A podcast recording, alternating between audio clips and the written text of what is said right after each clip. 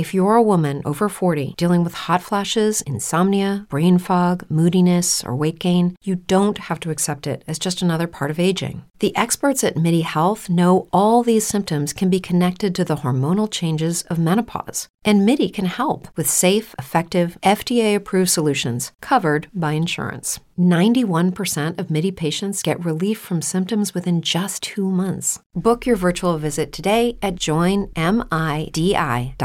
What's the easiest choice you can make? Window instead of middle seat? Picking a vendor who sends a great gift basket? Outsourcing business tasks you hate? What about selling with Shopify? Whether you're selling a little or a lot, Shopify helps you do your thing, however you cha-ching. Shopify is the global commerce platform that helps you sell at every stage of your business. From the launch your online shop stage to the first real life store stage, all the way to the did we just hit a million orders stage. Shopify's there to help you grow. Whether you're selling scented soap or offering outdoor outfits, Shopify helps you sell. Wherever and whatever you're selling, Shopify's got you covered. Sign up for a $1 per month trial period at shopify.com slash try. Go to shopify.com slash try now to grow your business, no matter what stage you're in. Shopify.com slash try. This is a more than just podcast production.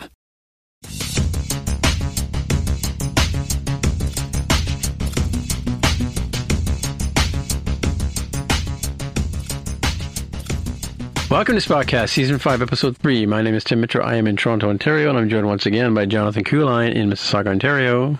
Hello there. And I'm also joined by Jaime Lopez Jr. in Seattle, Washington. How's it going? Yeah, so we start off with some fact check. Um, Quantum Leap, which I w- we were trying to figure out in, uh, I guess it was the picks or whatever, uh, or watch list that um, trying to figure out when Quantum Leap was on. Uh, it apparently is on Monday nights on NBC in in our area, our viewing area, Jonathan. Uh, in, in spite of the fact that it's at CTV, I think, right? Or City TV? It's the City Um, TV, I think, has got the Canadian rights. yeah. Yeah, and I watched half of the first episode, and then I watched um, the beginning of the second episode. And my general review of this show is meh. I don't think I'll go back and watch it again. Wait, did you Um, did you miss the second half of the first episode? That was important. I I saw the f- the first episode where he uh, he's stuck in the thing. He doesn't remember who he is, and she and the girl the girl is um, I don't know playing the the the the name of the guy now who died. Um, help me, Stock, Dean Stockwell's role, and Ziggy the key Mhm. the is the name of the computer. And at the end of it, she uh, finds I guess his cell phone and and sees that he's who he is, and and something about some message he left her on uh, some voicemail he left, FaceTime message he left her or something like that. But yeah, I mean, I, I just, I'm just generally the feel of the show is like, I mean, I like the actor, but I just, you know, just, I don't think I'm going to go back and watch that show. How about you? So I've seen the the first two episodes, and so far, I think it does have some of the um, uh, weekly serial drama on like regular people television issues. Like you can tell that they have a lot of those, but um, I think they're tying in enough to the original series. It does continue, uh, you know, TNG style from the original series, and um, I think I'm going to give it a little bit more time because they're they're doing just enough. So it's not fully like you know standalone episodes as far as I remember. Quantum Leap that was like largely you could watch them in any order and it was just about fine. This one seems to be very heavily serialized where I'm a little surprised you would skip the second half of the first episode and then jump into the first half of the second episode. No, no, no. I, I missed, I missed the beginning of it. Oh, you Like, missed the beginning of the Saturday first night. episode. Yeah, and and I saw half of it. Yeah, so the second half of it actually. That's a little tough with the way that they're trying to set it up, where it is, um, you know, in a very sort of overly wrought kind of way. For uh, like, you know, if you've ever seen CSI or uh, uh, one of my, uh, what do you call them? Uh, uh, Guilty Pleasures New Amsterdam, which is ending this season. So I'm maybe inclined to find something to find my love of like, it's got to be dumb, but like the right amount of dumb to, to, to let me enjoy. And so far, Quantum Leap is like uh, a candidate there for me. I would not recommend it if you are like hardcore into the original show because it is, um, it's not really like an homage to the original show, and it's kind of more like some of these modern remakes or reboots or reimaginings, whatever you call them, like Walker, uh, Texas Ranger, Yeah, like MacGyver. and stuff. TNG works for me. Yeah, yeah. so it's not for everybody. That's well, fine. I mean, it sells Huggies Yeah, I and mean, Coca Cola just fine, I'm sure. Yeah, I don't think I. To be honest with you, I don't. I'm not. I wasn't a huge fan of the show to begin with. I used to watch it when it was on, kind of thing. I'd be like channel flipping and, and come across it. But I can tell you what I think where they failed for me as as a you know potential new candidate as a, as a user is you know I knew nothing about it being on. Mind you, I haven't really been watching much you know cable television these days. But um, like who has time? And uh, so I didn't I didn't even know like if I hadn't if you guys hadn't talked about it on last week's show I wouldn't even know to look for it. I just happened to stumble across it on Saturday night and I thought, "Oh, it's going to be on Saturday night" because if you remember my Slack message was it was on right now when I was when I was messaging you guys. And then when I went and then at the end of it it said, you know, on Monday night. I'm like again, like who does that? Who premieres something on one night and then its regular night is going to be a completely different night? I get maybe there was nothing. It was a slow Saturday or something, and NBC felt they they had an opportunity to introduce this show. But then why roll it out like two days later on a different channel? I mean, you know, it seemed like a kind of a dumb move to me. To me, you know, it's kind of like what they how they ruined Firefly by by showing it out of order. I mean, if if you had missed the Saturday night show, then you and you jumped in on on the second episode, which is the one with the space shuttle, like it would have been completely like what, you know? I mean, I do remember the the gist of the show that, that Sam was kind of like, you know, stuck in these different bodies and, and you know, he would go from one to the other and, and madness and comedy would ensue. And, you know, I, I like I said, I didn't watch, I can't remember ever watching a single, I don't remember one episode where I watched from beginning to end of that show back when it was on originally. I know you guys both watched it, but yeah, I just that's why my review is meh. I don't know if I, I don't know if I really would seek this out again. I think I did set the PVR up to record it, so who knows? But yeah, I just halfway through the halfway through the the, the second episode, I, I wasn't even paying attention anymore. They had lost my interest, so way it goes. hmm Regular regular people television, Tim. You you kind of answer your own question yourself when you brought up Firefly, which is what I was going to bring up. Of like in this era of uh, streaming services, we have forgotten what it was like in the before times, long long ago. That TV execs just decided random things that said, "I think it's a good idea to premiere this thing on Sunday, but then its regular night is on Thursdays." Unless Friday doesn't do that good, and then we, we got to put something in there, we'll move it around. Like, why did this show not do too well? It's like, well, why do you think? Because nobody could find the stupid show. That's why your ratings are low. Well, so but but see, this is the thing is that I gotta I gotta counter that because what I've been finding lately, I don't know how it is that I, I missed I missed the the beginning or the the premiere of Kevin Kneff himself, and I missed the premiere of uh, World of World War of the Worlds, which I'm now watching again.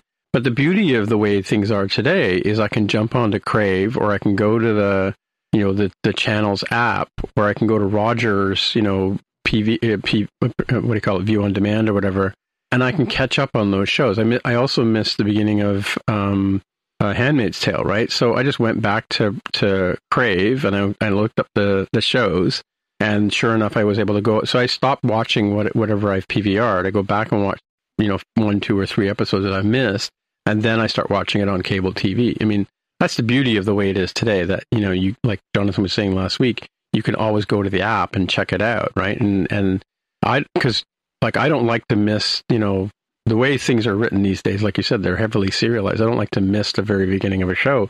And yet, Quantum Leap was nowhere to be found. I mean, like I couldn't find that first episode for Love Nor Money, right? So, um, yeah, like they, I think they dropped the ball on this one. Mm-hmm. Anyway, Mhm. we'll see.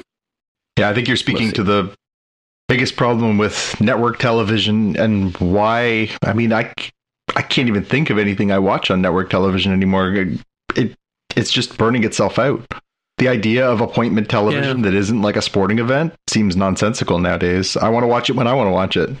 Yeah, and and to be honest with you, like if I could if I could cut the cable, I would. But you know, I, I've got a partner that just likes to put TV on and just still still does that sort of watches whatever's on kind of mode, right? So, um, in spite of the fact that we've trained her how to use YouTube and find all the shows that she wants to watch, but yeah, you know, because again, that's another 100, 120 bucks that's burning a hole in my pocket, right? Because I'm not, you know, I you know I'll, I'll watch, you know, I'll catch up on all the Apple TV and the Amazon. In fact, like the, the Handmaid's Tale is on Amazon Prime as well, right? Like you can watch it on Kramer, you can watch it on on Prime. This season three, right? Or is it three or four or five? I forgot how many seasons we're in now. But um, you know, you can you can catch up on the other channels and, or their other services now, and not. I mean, by the time by the time we get subscribed to all these things, we're going to be paying as much as we paid for cable anyway, Oh, right? yeah. I mean, So well, I think bundling will know, come eventually. Some of these things have got to start eating each other up, which you know, hopefully that'll happen. I, I honestly am. I'm impressed with some of the stuff that Apple TV Plus has done, but I kind of like the idea of Apple TV Plus just buying Netflix outright and starting from there because then kills two birds with one stone.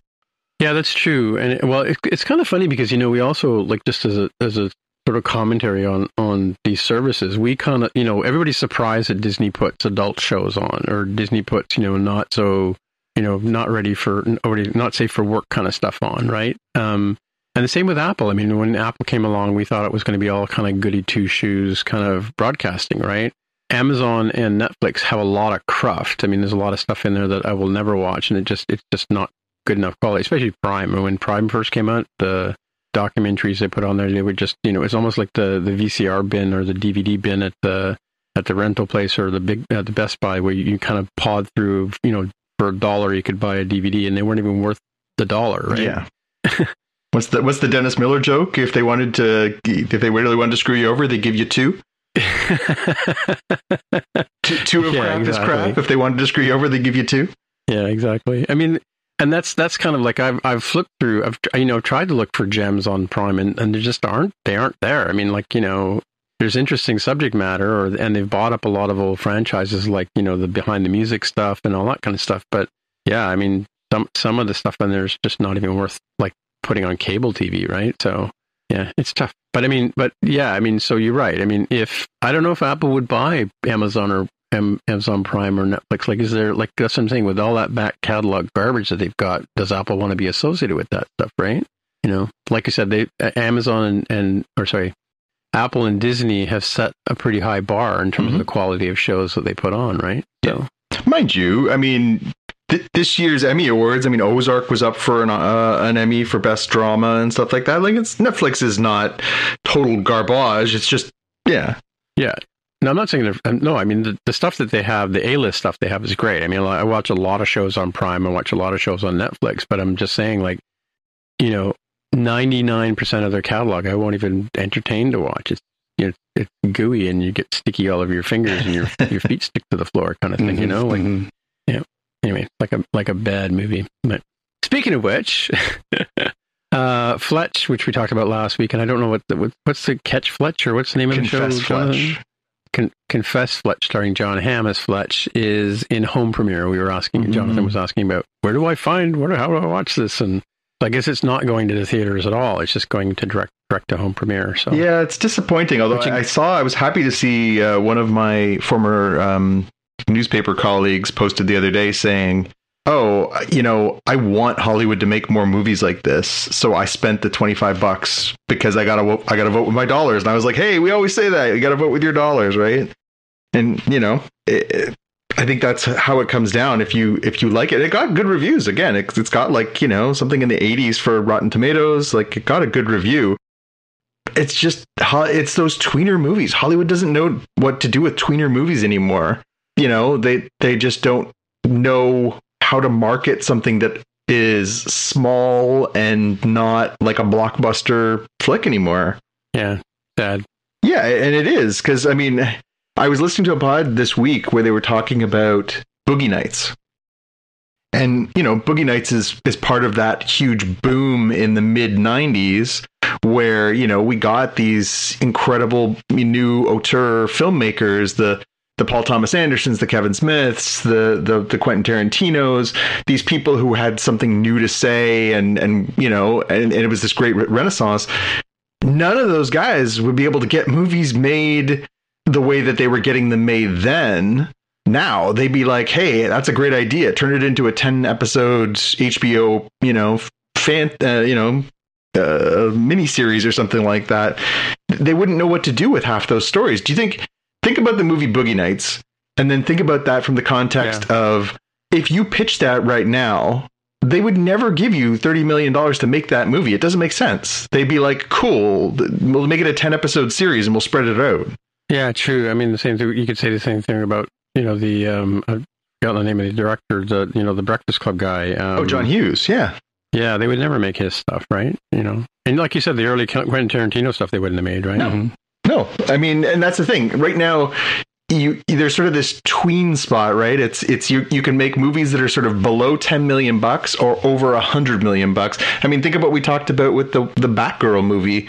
You know, the 90 million bucks they spent on the Batgirl movie that they were happy to just take a loss on. It's because they said it wasn't big enough to be a big blockbuster movie, but it wasn't small enough to justify the expense of putting it onto a plat- uh, on a streaming platform. So again, it's either do it on the cheap or go huge. Those are the only two options now. I, I just don't know how sustainable that is. And, and uh, not to mention the fact that some of these things, you know, I think about like if they had done Boogie Nights as a television series, it probably would have been amazing. You know, Paul Thomas Anderson with 10 hours to tell you a story, like where do I sign? But at the same time, it's kind of degrading the the institution of filmmaking. Hmm. Anyway, I I'm hoping that uh, I, I love Fletch. I love I love that book. I've read the book. I've read the whole series of Gregory McDonald's Fletch books. I want to show my support too, but I think it's like 25 to rent and 30 to buy. That's still pretty darn steep. You know, like I, you know, if I wanted to go see it in the movie theater, it would cost me, you know, less than 15 bucks to go and just sit and, and enjoy it on the big screen and the whole nine yards. That's that's that's still a little steep. It's a little steep. Yeah, I mean, I, I don't get it. I mean, like you're, you're right. I mean, I'm like, like, well, this home premiere thing that Disney started, you know, direct to video and all that kind of stuff. You know, they were always to me, they were always really expensive propositions. You know, it's almost like it's like a month of Disney Plus or a month of month of you know Netflix and Disney Plus, right? Like, which where's the value, right? Yeah, yeah, too much. yeah.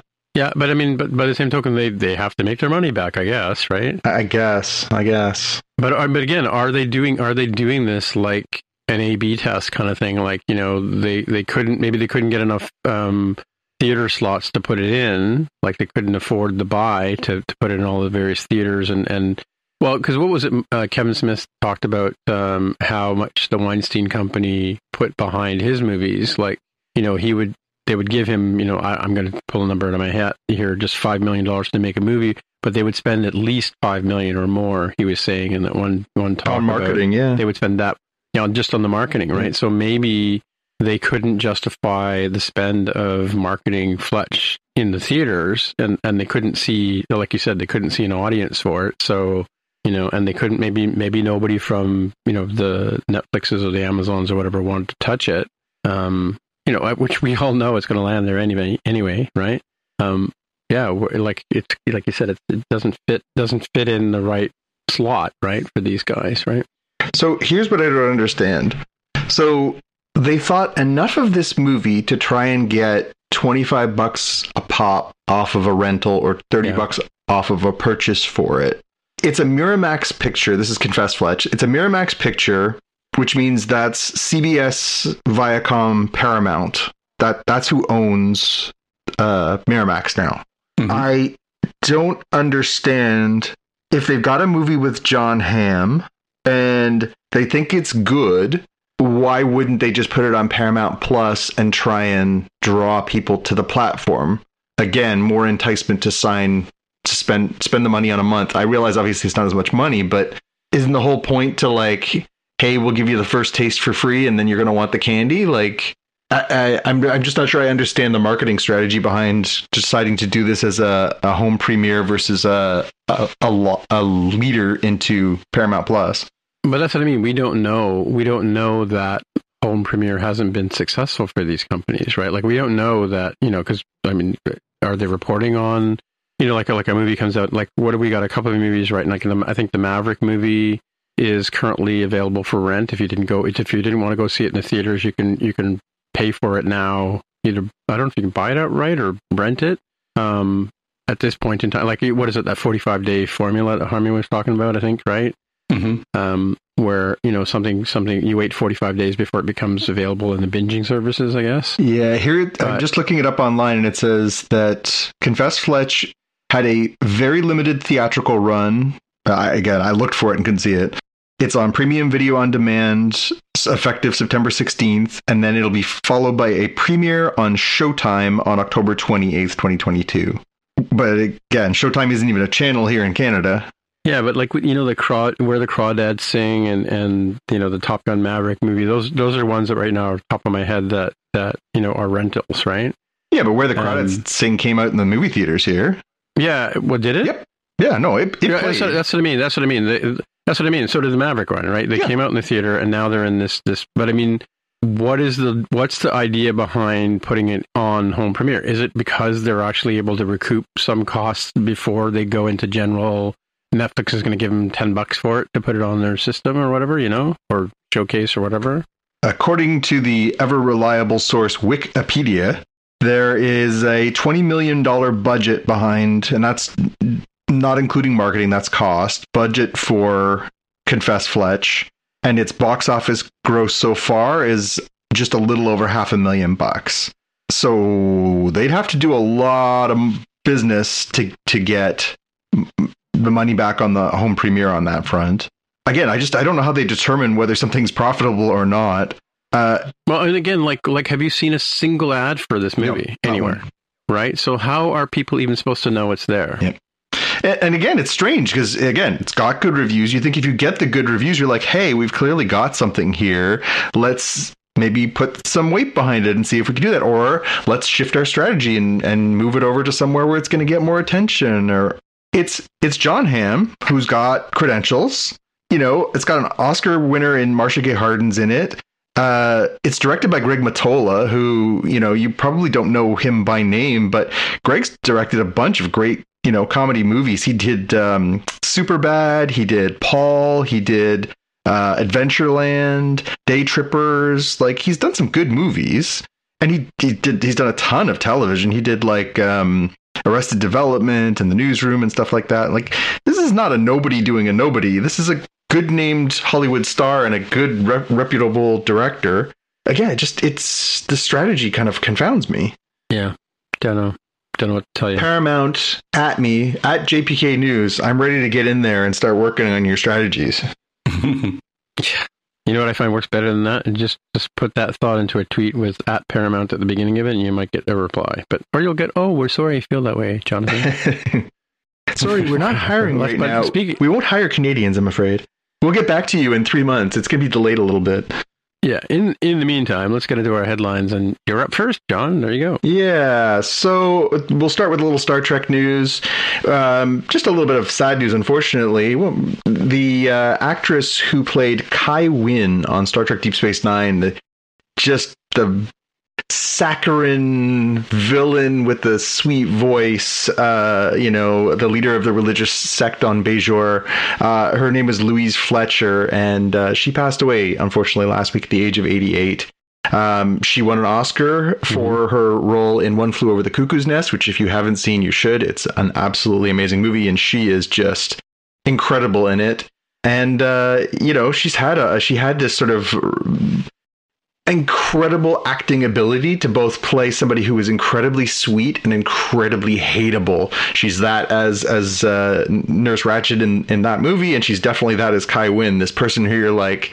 She's smiling while she's stabbing you, and you know she's just she's just an awful, awful person, and it's it's funny because you know I, I when I saw it pass, I saw her face. I was like, and my instant reaction was like, I hate you but that's a testament to how good an actor she is or was. Mm-hmm, uh, mm-hmm. You know, she was really, really talented at making these characters very, very, very unlikable and, you know, and, and justifiably complex too. Like these weren't one dimensional things. She was, she was a very talented uh, performer and uh, was a big part of that, uh, you know, a big part of that show. She definitely had a lot of memorable moments and, and a lot of moments, I'm sure, Jaime, you can relate where you just wanted to throw something at the screen because she's so good. Yeah, I think one of the early season episodes with Keiko, where Keiko is teaching about you know normal science stuff, and she busts in like, "You can't teach that the wormhole aliens are aliens. They're the they're the prophets. They're gods." And it's like, "Yeah, you do you." Uh, religious lady like this is a this is a, a science class so we're we're, we're going to cover it from like a non-religious standpoint and there's like a big you know brouhaha over this. It was definitely a perfect sort of introduction to how that character was going to fit into the uh, technological world of DS9.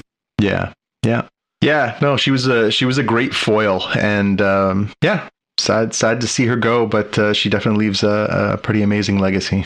Yeah, you're right. I, I, I, I mean, I saw one of the Cuckoo's Nest when it came out, and and uh, you know, I remember the her Oscar win, and and even Jack Nicholson talking about you know working with her and all that kind of stuff. And you're right. I I hated that character. Um, you know, you know, if yeah, you get. I mean, definitely one for the Cuckoo's Nest is. I think it's a must watch movie for just about anybody. But you'll find out what what me what we're talking about in terms of how how good how much she's like the villain. She's like the the you know Ming the Merciless, the Darth Vader of that particular story. And even though she's just doing her job, really, at the end of the day, right? You know, and that and that was her strength, yeah. and that was her strength. Even playing Kai Winn, she was somebody who was just absolutely clear in her faith in that show. She was clear in her job in One Flew Over the Cuckoo's Nest and was a zealot and was very like, I follow these rules. These are my rules and I am not deviating from that. And because she was so unflinching, it made her just despicable. And again, she was so good at bringing those characters to life. Yeah, definitely. It's, it's, it's funny. as you know, the, um, uh, Handmaid's Tale. If you've seen that, but there's a character, uh, Yvonne, on her last name, but I can never remember her last name. But she, um, she's been around for a long time, but she plays a character very much like Nurse Ratched, where you know she's the the foil to the to the heroine of the story, and yet you know, like I think I, I heard Alec Baldwin talking about playing playing a nasty person in in a role is like when you're that person playing that role, you have to believe that what you're doing is is you believe you're right. You believe you're in in the in the good place, right? And yeah, Louise Fletcher was so good at playing those roles that that you know that she was unflinching in her in her resolve, and you know she she kind of looked down on the people who didn't see things the way she did, right? Or that's how it sort of came across, right? Like ama- amazing actress from that point of view. Yeah. Probably the sweetest woman ever. Like who knows, right? Yeah, yeah. I mean that's it. And again, it's one of those things where when you see her, you have this visceral reaction, especially those two roles of just, oh, I, I just hate you so much. But again, it's a testament to her talent. It absolutely is. Yeah, it's like the guy who played um, uh, Grand Moff Tarkin. Um, oh, Peter Cushing, yeah. Peter Cushing, yeah. Like if you only knew him as as Grand Moff Tarkin in Star Wars, you you know you'd you'd hate the guy, right? Mm-hmm. So, and, and it's funny because you know when when we talk about Rogue One, because there's a you know they they basically digitized an actor and made him look like um, made him look like a, like make it a CG character. And I just don't get the same reaction that I got from the actual human being, you know, when you see him on, on the screen, right? Yeah. Just it just didn't wasn't as successful uh like you said, kind of feeling, right? Yep. So we've got the announcement from uh, Ryan Reynolds in particular about Deadpool 3 and Hugh Jackman reprising his role as Wolverine. And they followed up like the next day with another tweet that had a video with Ryan Reynolds and uh, Hugh Jackman like explaining the timeline and Logan canon and how this fits into the MCU and etc. Except every word that they've said that would be meaningful is covered over with uh, sound effects. I don't know if any. It's covered uh, over with Wham. It's right. covered over with Wham yeah. doing "Wake Me Up Before You Go Go." yeah, and uh, I I think you know people immediately looked for uh, lip readers and stuff. I think they were not saying anything that would have actually revealed any secrets.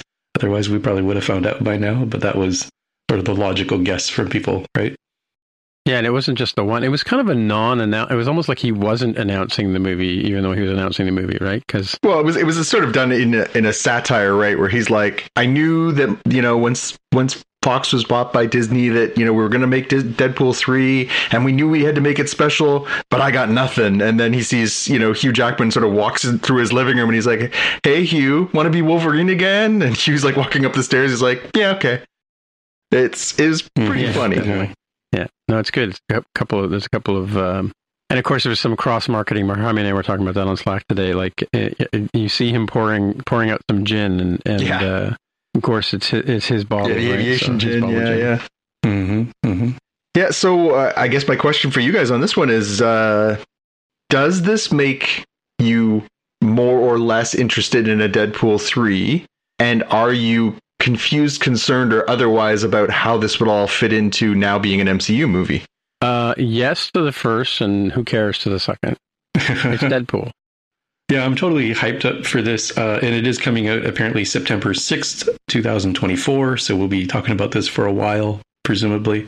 Um, there are folks who are like, well, you know, Logan was a really good send off for Wolverine, and, and that's and that's true. Um, and that's why I think why they had that second video where like, how does this fit in? And we've already seen timey wimey and multiverse of madness stuff, so it'll it'll definitely work in a very comic book sort of way, right? So um, I'm hyped to see this myself. Um, how it fits in, um, you know, probably a little bit better. We'll talk about She Hulk a little bit more today, but She Hulk is very fourth wall breaking in a in a Deadpool esque sort of way. So um, it, it won't have to to break ground for that perspective from the MCU because She Hulk is is leading the way from from that angle. Yeah. I think Yeah, did they cover the blip in, in Deadpool 2? I can't remember. they did not. They did not. They because that that came out as a Fox picture before uh before the merger, before the acquisition by uh of those rights by Marvel and Disney. So that's the part I think is going to be the sort of toughest to to sort of reconcile is you you have to know that Kevin Feige was was cooking up an X-Men mutants future for the MCU, although it sounds like he's sort of got some bigger plans with the, you know, Fantastic Four and X-Men and or Fantastic Four and Avengers movies and stuff coming out before then. The idea of once again going to the Hugh Jackman well, even in a bubble, when you'd think they would want to distance themselves a little bit from that world is is interesting. It's an interesting choice. Yeah, I was going to say, is there ever going to be another actor that can play Wolverine? You know, Well, there has to be, and in the same way that there there has to be for a lot of these characters, especially because yeah, like Spock and stuff like that. Yeah, exactly. But I'm I'm joking. I'm I'm being facetious because I mean, realistically, okay, well, they came out with a young mutants, you know, the the second generation mutants, and who played uh, Wolverine? Oh, wait a minute, it was Hugh Jackman. You know, Mhm. So it, it they they play with they play with the uh, with it all the time, right? So yeah, Mm-hmm. I, I, I again, I'm not gonna, you know, I don't, do we really need to hold them to the fire, their feet to the fire because of these this this decision? No. Get your bag of popcorn, enjoy the movie, yeah, and enjoy the bleep. you know? yeah. And given that they've already embraced the the Sony Spider-Man movies, that they seem to be pulling, you know, they pulled the the the Inhumans, the flawed and and much maligned Inhumans, uh, Black Bolt into the the latest Doctor Strange movie. Like they're not shying away from their complicated, rights divergent past. And if anybody can pull this off, it's going to be Kevin Feige, right? To to make this make sense. All right, next up. And in sad news, Yeah, well, this one's kind of bittersweet. So we got news this week that James Earl Jones has said that he is retiring as the voice of Darth Vader, but not really. So he has decided that um, he is no longer going to record new sessions to be Darth Vader's voice for any future Star Wars project. He had famously gone back into the studio to record lines for uh, you know Star Wars Episode 3 long after the fact. And then even into when we got into Star Wars Rebels, he was actually doing the voice, new new lines of dialogue as Darth Vader. During that stretch, you know, f- five, six years ago, but he's 91 years old. And, you know, it, eventually all good things come to an end. He's decided he's going to step away, but he has signed off on his voice rights, which is very interesting. So he's essentially said, you can use the likeness of my voice using Respeecher, which is the program that they've used to do some of those adaptations of people's voices over the last few movies, and said, you know, basically, I'll still be Darth Vader. It just won't be me delivering the lines, which is kind of a weird kind of a weird world we're entering where, you know, obviously we've had things like a, a digital Carrie Fisher and a digital Peter Cushing in in Rogue One. Now the idea that yeah, we're we're now going to get these deals in the same way that we get, you know, uh, Neil Young selling his music catalog. Uh, we're going to get yeah, these artists who are like, I will sign over my likeness rights to, you know, insert insert agency here who can continue to license my my appearance or my voice or my you know whatever it is in perpetuity. So you know theoretically we could be looking at a time where like long after they've passed we could literally have you know all these performers popping back up. It reminds me of tim and you'll probably remember this. Do you remember the monty python bit about marilyn monroe appearing in a new movie and they're like, well, Yeah, you know, yeah, in the ashtray, yeah. she, she's she was surely she, she was cremated. We're like, yeah, she's going to be an ash. We're going to put her in the fireplace for some of the scenes. We're going to put her in some ashtrays for some of the scenes, but she's there. It's it's a weird it's Yeah. a weird trend. It's a weird thing, but I but I'm glad. I'm I mean, nobody else can be Darth Vader, right? Mm, Yeah, there was a Coke commercial like going back around that same time where there was Marilyn Monroe and Humphrey Bogart and, and a few other people that you know were, had been long been dead, and they just you know had taken them from the films and lifted them and animated them into into new roles. I mean, um, I, I think this is great. I think I think this is sort of a forward thinking actor or agent, whoever came up with this idea, because in reality, like you know, we we all know, you know, James Earl Jones is not going to live forever. He's not going to be able to act forever. He's not going to be able to perform forever. But the fact that he's he's you know taking, in a sense, ownership of the character of Darth Vader, or at least the voice of, right? Um, this is great because Darth Vader's voice is never going to change. You know, like I think this is this is amazing. You know, I, I think you know the whole. I mean, the whole copyright and and you know image and you know you got you know people like Tom Cruise saying you can never digitize his his likeness and things like that. I think that's in the same sense that look what Net or Napster did for Napster and digital downloads did for Radiohead. I mean, they kind of embraced it, right? They didn't they didn't fight the whole hey you're you're stealing my intellectual property. They're like here's some content, put it up there, right? And and look what it did for them, right? Well, they can't all be Metallica. you know these these digital rights get interesting so you know prior to this we have talked about uh, prince who was famously a i never want my stuff on streaming he didn't believe in it uh, philosophically and uh, his estate felt kind of differently and it is uh, very easy to get his catalog now separating out the you know wishes of your your you know a dead family member is is a separate topic we're probably not going to get super deep into but these sorts of things feel like even if the actors don't do it themselves it's probably inevitable that you'll start seeing a lot of the estates doing it right? And i i do kind of wonder when somebody will be sort of forward thinking of it and and and maybe a little narcissistic and say i am going to write my own eulogy and i will be uh, giving my own eulogy speech at my funeral um, that's kind of an interesting thing to do Yeah, I mean, in recording music, I mean, you look at like you're right because Frank Zappa's um, wife and Frank Zappa. I don't know about Zappa himself, but his wife would never let the catalog be digitized. Um, after she died, the sons went, "Let's put it online." You know, so it's it's now in iTunes. You can now you can now download the whole catalog, and we're getting you know they're they're continuing to produce recordings because the man recorded every time he played, right? Um, and then you've got the Beatle catalog came out. The Beatles have not owned the catalog for I don't know many, many, many years, right? Like it was sold out from underneath them, in fact, right? Um, and now we're getting all kinds of amazing Beatle music, right? And you know, other bands are doing the same thing. And and like Jonathan mentioned, I think Bruce Springsteen and and um, Neil Young, yeah.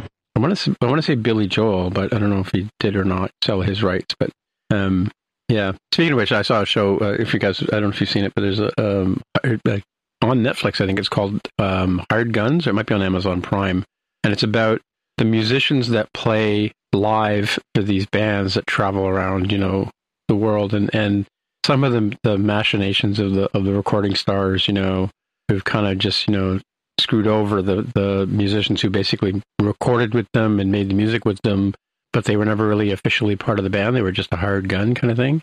So it's an interesting interesting uh, story. But So along Um, these same lines with what Jonathan had posted, uh, Bruce Willis has uh, sold rights to his likeness and everything to a deepfake firm.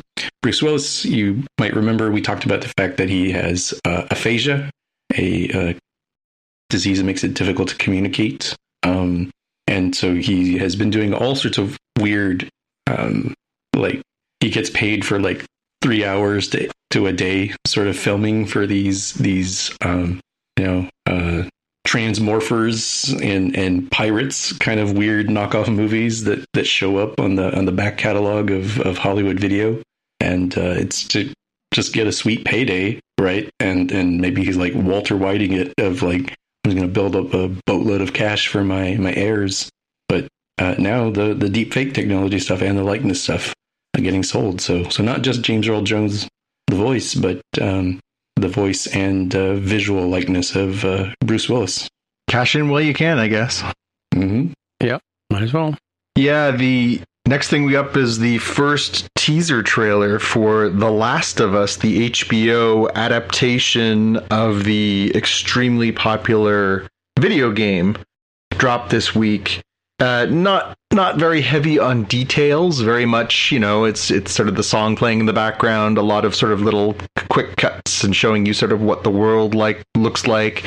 We see, uh, of course, Pedro Pascal as the sort of lead character, and um, oh, I can't remember the young woman's name. She was from Game of Thrones um, as as the sort of young female protagonist, and yeah, it's um, it's an interesting looking program. Although I did even find myself looking at it thinking like, no matter how good this is, I wonder if it will suffer from Walking Dead fatigue. I was going to say, like zombies, like more zombies immediately. That's the first thing I noticed. I went, oh, more zombies.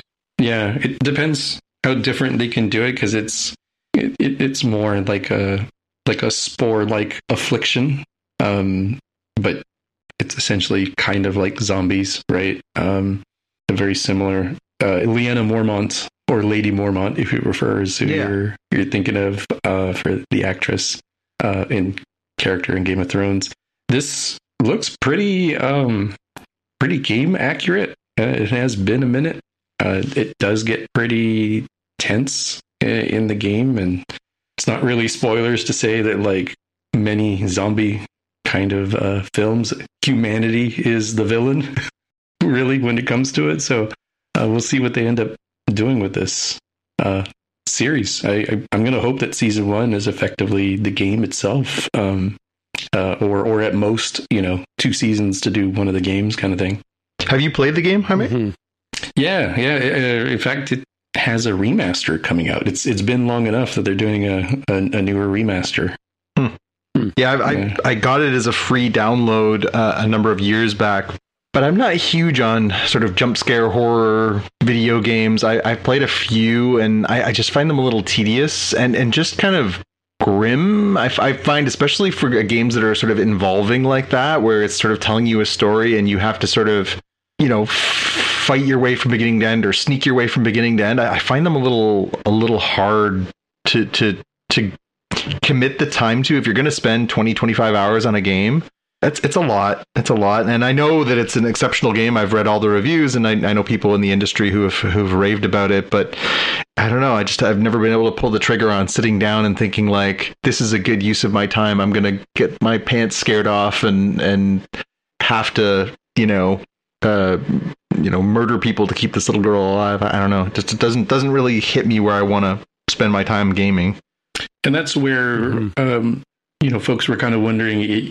You know that game was so cinematic in feel. Will this feel like pretty much the same? And um, I think even if it was, bummer for the gamers who enjoyed the game and wanted something different. But a huge bonus for lots of folks who never experienced the game and get a chance to see this great story, right? So you might benefit from that if you were never into the idea of sitting down and, and doing the interactive part. Well, that's okay. This is a non-interactive version of the game, uh, hypothetically. And trust me, Yeah, wouldn't it be cool if they could actually make a movie that was interactive? like Bandersnatch kind of thing. Yeah, maybe. Yeah. Yeah. um, you know, the alternative to it uh, being exactly the same as a game is you could be like the Halo TV series, which is very far away from the games, and people were not happy about that either. So, really, really tough to f- do that fine line of uh, a great adaptation that not only feels true to the spirit of the original source, but does its own worthwhile thing. yeah Where does where does the Halo TV show stand right now? Like, are, is it is it good? Are people watching it? Is it canceled? What's the story? I think they had already picked it up for a season two pretty early on. It, I think it was such a large investment. It was sort of those like practically pre pre approved for two seasons. But I'll be interested to see if they do any uh, hard lefts or or walking back of things because the the fan base um, you know the fan base wasn't super into the changes that they made. I am less clear. I'm not seeing the stats myself. Uh, as I mentioned, I uh, you know I played the Halo games. I was never super into the lore, so the lore didn't bother me at all. Uh, had some issues with some of the things of like, ah, you're you're doing normal people television here. Don't don't do that. don't do that in your multi-million dollar streaming series, right? Do do that for CSI and, and New Amsterdam. Um, so we'll, we'll we'll see what they do. You know, it, it's a struggle when you're trying to do. Uh, you know, that was the first. Um, is am I right here? Yeah, that's the f- first major non Star Trek sort of thing that they were trying to do themselves, right? It was a all right, cool. We, we make we make tons of money off of uh, subscribers to Paramount Plus or Star Trek, and we got a lot of Star Trek. But what else can we do? Yeah, so apparently some of you all have not seen Avatar in the theaters, and that's okay because not everybody was was uh, in existence back when that movie came out, and not everybody was uh, you know reasonably old enough to have seen it as it was meant to be in 3D in the theaters. Right. So if I were to make an analogy for my own self, I was like two years old when Return of the Jedi came out, so I've like never seen the originals in the theaters, which is why it was a big deal for me to go see the special editions when I was in high school. Right. So I totally get it. And Avatar made something like $30 million in its re release coming up here in how far away are we from Way of Water? Is it like a couple months? December, it's December 16th, it says uh, in this article. So, yep, not not bad at all. I mean, uh, 30 million is nothing nothing to, to sniff at considering it's been on like TBS for free for like forever until it moved over to Disney Plus uh, before they, they, they took it away so they could put this back in theaters. Yeah, well, they got 50 bucks of our money, I think, right? Yep. Yeah. And honestly, like, you know, if you wanted to rehype yourself, like if you saw it in the theaters originally and you wanted to re, you know, get into that mood again for the new movies, I understand that. Again, the other one is if you were not old enough to to see it or remember it, then it seems like a good uh, a good way to get back out there. Was it just playing the one night, or did it play like the whole weekend? No, it was playing playing the whole weekend. I think the the night we saw it was the night it sort of debuted, re-debuted, obviously. But to, yeah, it's it, it, was there. I think short term, but but long enough, obviously, to make some decent coin. What uh, I guess do you want to do you want to talk about our film going experience to see it, Tim? Since we're here, uh, we can. Um, I mean, like when I I have I have this uh, app called Letterboxd where I basically record all the movies that I've seen and, and I give them a rating. And I noticed that I had given it a five out of five rating, and I dropped it to four after seeing it again. Harsh. Um, yeah, well, you know, I mean, a movie has to really, you know, to for me to want to watch it over and over again, um, it would have to be, you know, pretty high up there in terms like Blade Runner. You know, Blade Runner is an example of a movie that I would call a five, right, for me. Um, but you know, like like I think Blade Runner twenty forty nine or, or yeah twenty forty nine, I probably rated it a four. I'd have to look it up, but you know, a four is still something I would watch whenever it's on, kind of thing. And I mean, the the effects were really really good, but I, di- I didn't get that same blown away feeling that I got when I first saw it in the theater. Right? I mean, some of the scenes, like I mentioned before, when the tree's burning and, and the ashes are falling, um, I seem to I remember that having more of an impact on me. But but even right from the very opening scenes where um, our hero is you know being coming out of suspended animation, they've got that whole sort of you know view down. Um, and I was joking with with your sons about you know back in the seventies and eighties when whenever they did like a three D movie, you could invariably see hope to see you know a mail slot or a mail chute where they would they would you know point the camera down the end of the chute and they would fire letters at you kind of thing you know or, yeah. or the the jokey thing that this this SCTV used to do with their fingers and moving their hands back and forth. And then in this movie, they literally had Giovanni Ribisi hit a, hit a, uh, a, a golf ball into a cup yeah. in the in the screen. You know, I mean, like that was so trite. You know, such a kitschy thing to do in a 3D movie back in the day. And and here it was. It did a couple of scenes like that in this movie, right? Yeah. Um, just for the sake of like, hey, it's 3D, isn't this cool? Like, you know, didn't do anything to advance the plot or wasn't really necessary. Um, maybe a little bit of character development in the case of this golf playing dude, but because I mean, who plays golf in their office anymore, right? Well, and he's not playing in his office; he's Um, playing in the middle of the command center too. It's really weird. yeah, yeah. So, I mean, you know, the story, uh, the story is the story. Like you said, it's kind of a sort of fantasy, you know, thing. I mean, Dances with Wolves meets the I- I- Smurfs. That's it's. I stand by that Yeah, I did- I did wa- that was my review years ago. It'll be my review next time too. I did, I did, uh, I did go back and watch that. It was, I, I put a link on the last week's um, show notes if anybody's curious about the Dances with Smurfs um, reference you guys talked about, but because I'd never seen that show. But um, you know, so it was. I mean, it was good. I'm glad I went back and saw it in the, in in the theater because again, you know, we saw it on a really good in a really good screen, you know, in a really good theater. Mhm. Um, so it was good. I mean, again, the the whole again, I I, I I don't know what it is. I think it's a Transformers two movie, right? Where there's all this CGI for the sake of CGI, you know, uh, battle, Yeah. you know, things beating each other up, and and I just get so tired of those scenes, you know. Like in fact, you know, I sure I closed my eyes for a few minutes during that part of the movie, right? Like. You know, so that that that's probably part of the reason why it lost a star in my mind. Yeah. What do you, what about you, John? Yeah, I mean, I it's funny because I remember thinking at the time it was hands down the best use of 3D I'd ever seen. It was extremely well done because you know James Cameron is a visionary. He really does have high standards and sets a very high bar in every film that he's ever made. And so, you know, he was thinking about every shot and how it would work and everything else. So it's it's it's done really well.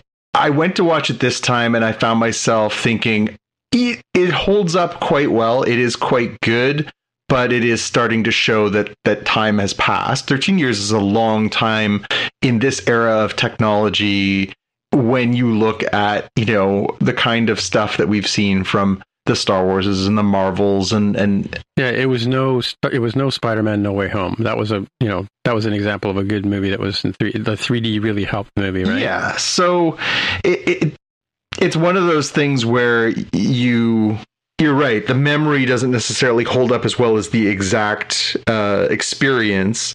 But that being said, I you know we took uh, my my young cousin with us to to go see the experience. She'd never seen it. She's as you say, she was in the exact group you were talking about, Jaime. She's just turned 17. She'd never seen it, and you know, she was sitting between two critics and cynics. And uh, I sort of said to her afterwards, What did you think? And she just got a big smile on her face and was like, That was amazing. And I was like, You know, it's the same mentality that, that we don't have. That we joke about all the time, but there are kids who are like, I freaking love Jar Jar Binks. You know what I mean? Like, there's a there's a populist aspect to Avatar that I think is wildly underrated it, it does appeal on a mass way that maybe sci-fi hardcores like us don't necessarily feel but it's got really broad appeal oh no those poor blue smurfs the blue, the blue cats oh no the poor blue cats oh their tree fell down oh no oh but they come to the end and they save the day and you know Yeah. By the same token, though, I mean, like, I don't think I'd ever seen Zoe. That's Zoe Saldana, right? Yep. Uh, I don't think I've ever, I don't think I had ever seen her in a movie up to that point, right? So that was the, my sort of first time seeing her, and the the guy who plays the main character, what's Sam? Worthington. That, I mean, that was before the Terminator 12 movie or whatever he was in, but um, you know, I hadn't, I'd never seen him as an actor before. But I don't know if you if you if you saw this or you even noticed this, but did you notice that Sigourney Weaver's nose as a Smurf was awfully human looking? Uh, Yeah, I mean they. It's funny because he looked, his character looked like him, and I found that hers was like a little. I don't know. uh, Maybe it was the attire too, and the haircut and everything. But I don't know. It, it, like I say, Mhm. some of it holds up well, some of it holds up less well. They did show us. Uh, so for sort of your extra bonus, is it worth the extra money to go see it again? They did show a Yeah, good true. five minute Yeah. clip in IMAX 3D from the new movie. So the new movie Waterworld, right? It's called Waterworld. Yes, Waterworld.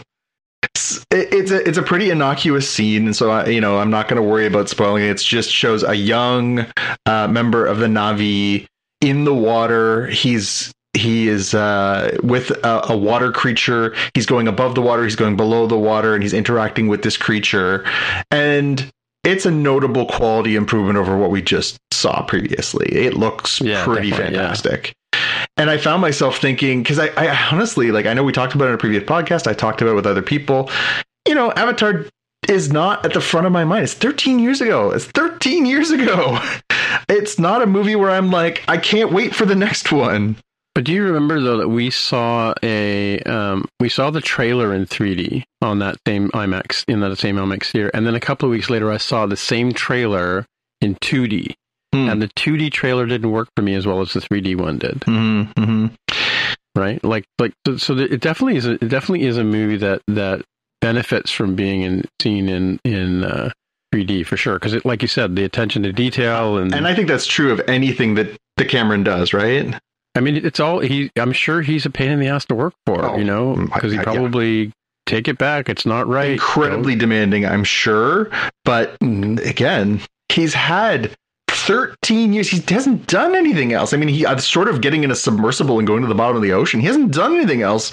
Like, this is one of the foremost filmmakers, visionary filmmakers of the last 35 years. You know, Terminator, Aliens, Titanic, Avatar. This is, you know, it doesn't get bigger than James Cameron. This guy's done nothing Yeah, for the yeah. last decade but work on more Avatar. And I find myself thinking, it, can't be bad, can it? Well, who knows? I don't know. So the end comes comes uh, with you know a thud for some some people in this industry, but boy, I hope it's not that because there's a lot of money tied up in this thing. Yeah, yeah. All right, last thing before we get on to our main, uh, just wanted to add this in. We had talked in a previous episode about the fact that Netflix had picked up the uh, rights to do a TV show based on Grendel. Grendel is a very uh, good cult comic by Matt Wagner, and I was excited about it. It's about uh, this sort of uh, criminal who fights crime. He's sort of, you know, uh, happy to stoop to the level of of other criminals to fight crime and and just a, a really interesting complex character. I was excited that they were going to do this. We got news from our fro- friends over at variety this week that the project is no longer moving forward at netflix. So yeah it's uh it's disappointing you know. I i still think that there's enough there there that hopefully someone might want to do this, but for the time being, at least, it is uh, it is kaput. hmm hmm All right. Well, let's move on to our main part of the show, and we're going to start off with something Star Trek related, and this time it's going to be once again the Lower Decks season three, episode six. Hear all and trust nothing. And um, I modified your your elevator pitch, but Oh, yeah, go for it. Yeah. Okay. So Jonathan's written here, which is great. It's a nostalgic trip to Deep Space Nine, including the let's just you know spin around the pillars and enjoy the pillars um, with complete with theme music. And uh, Tendi learns to embrace her inner Orion uh, past, and um, while meanwhile, Bo- meanwhile, bold Boimler hits a hot streak uh, in Quark's, and Mariner struggles to bond with her girlfriend's clique. And then, uh, so yeah, it's kind of it's it's a visit to. I think we talked about the fact that they were going to be visiting upon other Star Trek franchises, or uh, maybe they mentioned it in the um, in the Star Trek Day stuff that I was watching. I don't know if you, if we talked about that on the show or not, but uh, Yep. the showrunner had mentioned that he was going to there was going to be some surprises coming up, and everybody's like, "Oh boy, they're going to go to the Enterprise," or "Oh boy, they're going to go to you know." Voyager or something, but here it was Deep Space Nine. Like I said, the, I watched it with the number one fan this afternoon or this evening, and uh, I said, you know, it was probably easy to choose Deep Space Nine because it's not going anywhere. yep. it's right there in space, complete with wormhole. Yeah, I mean, my pick for sort of best pew pew pew in this one, the, the, the best bit of action was was uh, at one point Tendi is uh, with Rutherford and another Orion. They get uh, they get stuck aboard this ship from the Gamma Quadrant that's gonna you know basically kidnap them and Quark. And she kind of goes berserk and embraces her her Orion pirate heritage and and just starts bashing people. And she's got this sort of uh, this Orion multi tool and she uses it to just smash into this guy's mouth and pop his tooth, his latinum plated tooth out. Which, uh, yeah, again, it's it's always fun when they mess with your expectations of these characters. To have last week we had Rutherford and evil Rutherford. You know, Rutherford's the nicest person. To see him be a bad guy is like whoa. And same thing when Tendi is just such a sweet character to have her suddenly be like, I got this and go like and you know smash somebody's tooth out of their mouth is it's kind of fun. It's kind of fun. Well, it was it was more like an unconscious uh, dental surgery maneuver that she did. Yeah, yeah. Did you guys have any other pew pew pew moments?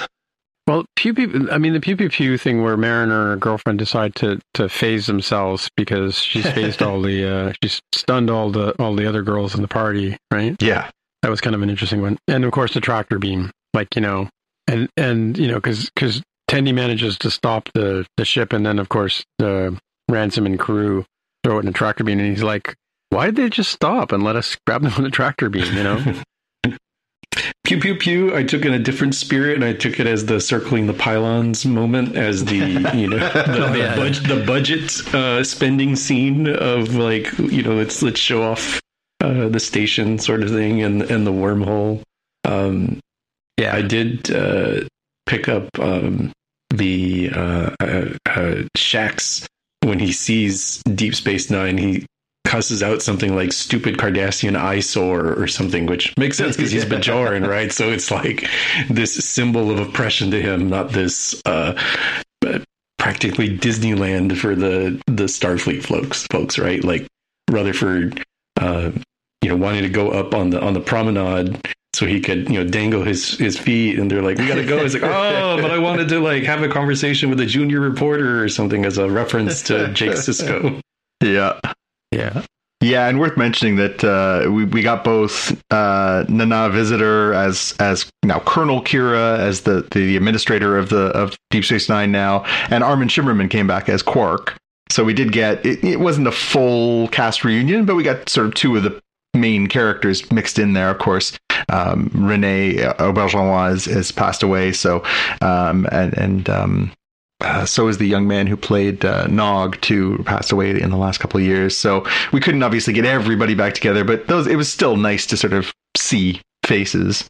Yeah, had the had, had the amalgam of of Nog and and uh, Quark's brother, sort of in that one character that um, at the Dabo table. Right? Yeah, and Dabo was a Easter, Easter Easter egg as well, right? And, and I, I was thinking about that. At first, I thought, "Oh, is that him?" And I was like, "No, because he's the Grand Negus as as we how we left him, right?" oh, was he? Okay, right. Yeah. Okay. Mhm, mhm. It, the the Ferengi running the Dabo tables kind of reminded me of that one character that was uh, a female Ferengi who was pretending to be male Hmm. because it's illegal to have, or at the time, illegal for them to have profit, illegal for them to wear clothes, and uh, it kind of had that sort of vibe. I, I think they were probably meant to be generic Ferengi, uh, but I, I interpreted them as that character. Uh, so I, I don't know. Maybe that's a follow up sort of thing. I'm not sure. hmm Obviously, Uh, an I- episode like this, um, packed with Easter eggs because we're so nostalgic for for DS9. What did you guys have for for some Easter eggs that you saw? Little little bits of the past. Well, as you mentioned here, I, I did I did pause the, the the show a few times to explain to Xavier who the two people were. Like I explained to him about Norm on Cheers. Yeah, um, and then of course we saw Morn, and and I don't think I, as I said to Xavier, I don't think he ever said a single word on on Deep Space Nine, Nope. right? So yeah, and it was always always the same actor too. Yep. Yeah, and always sitting at the same bar stool.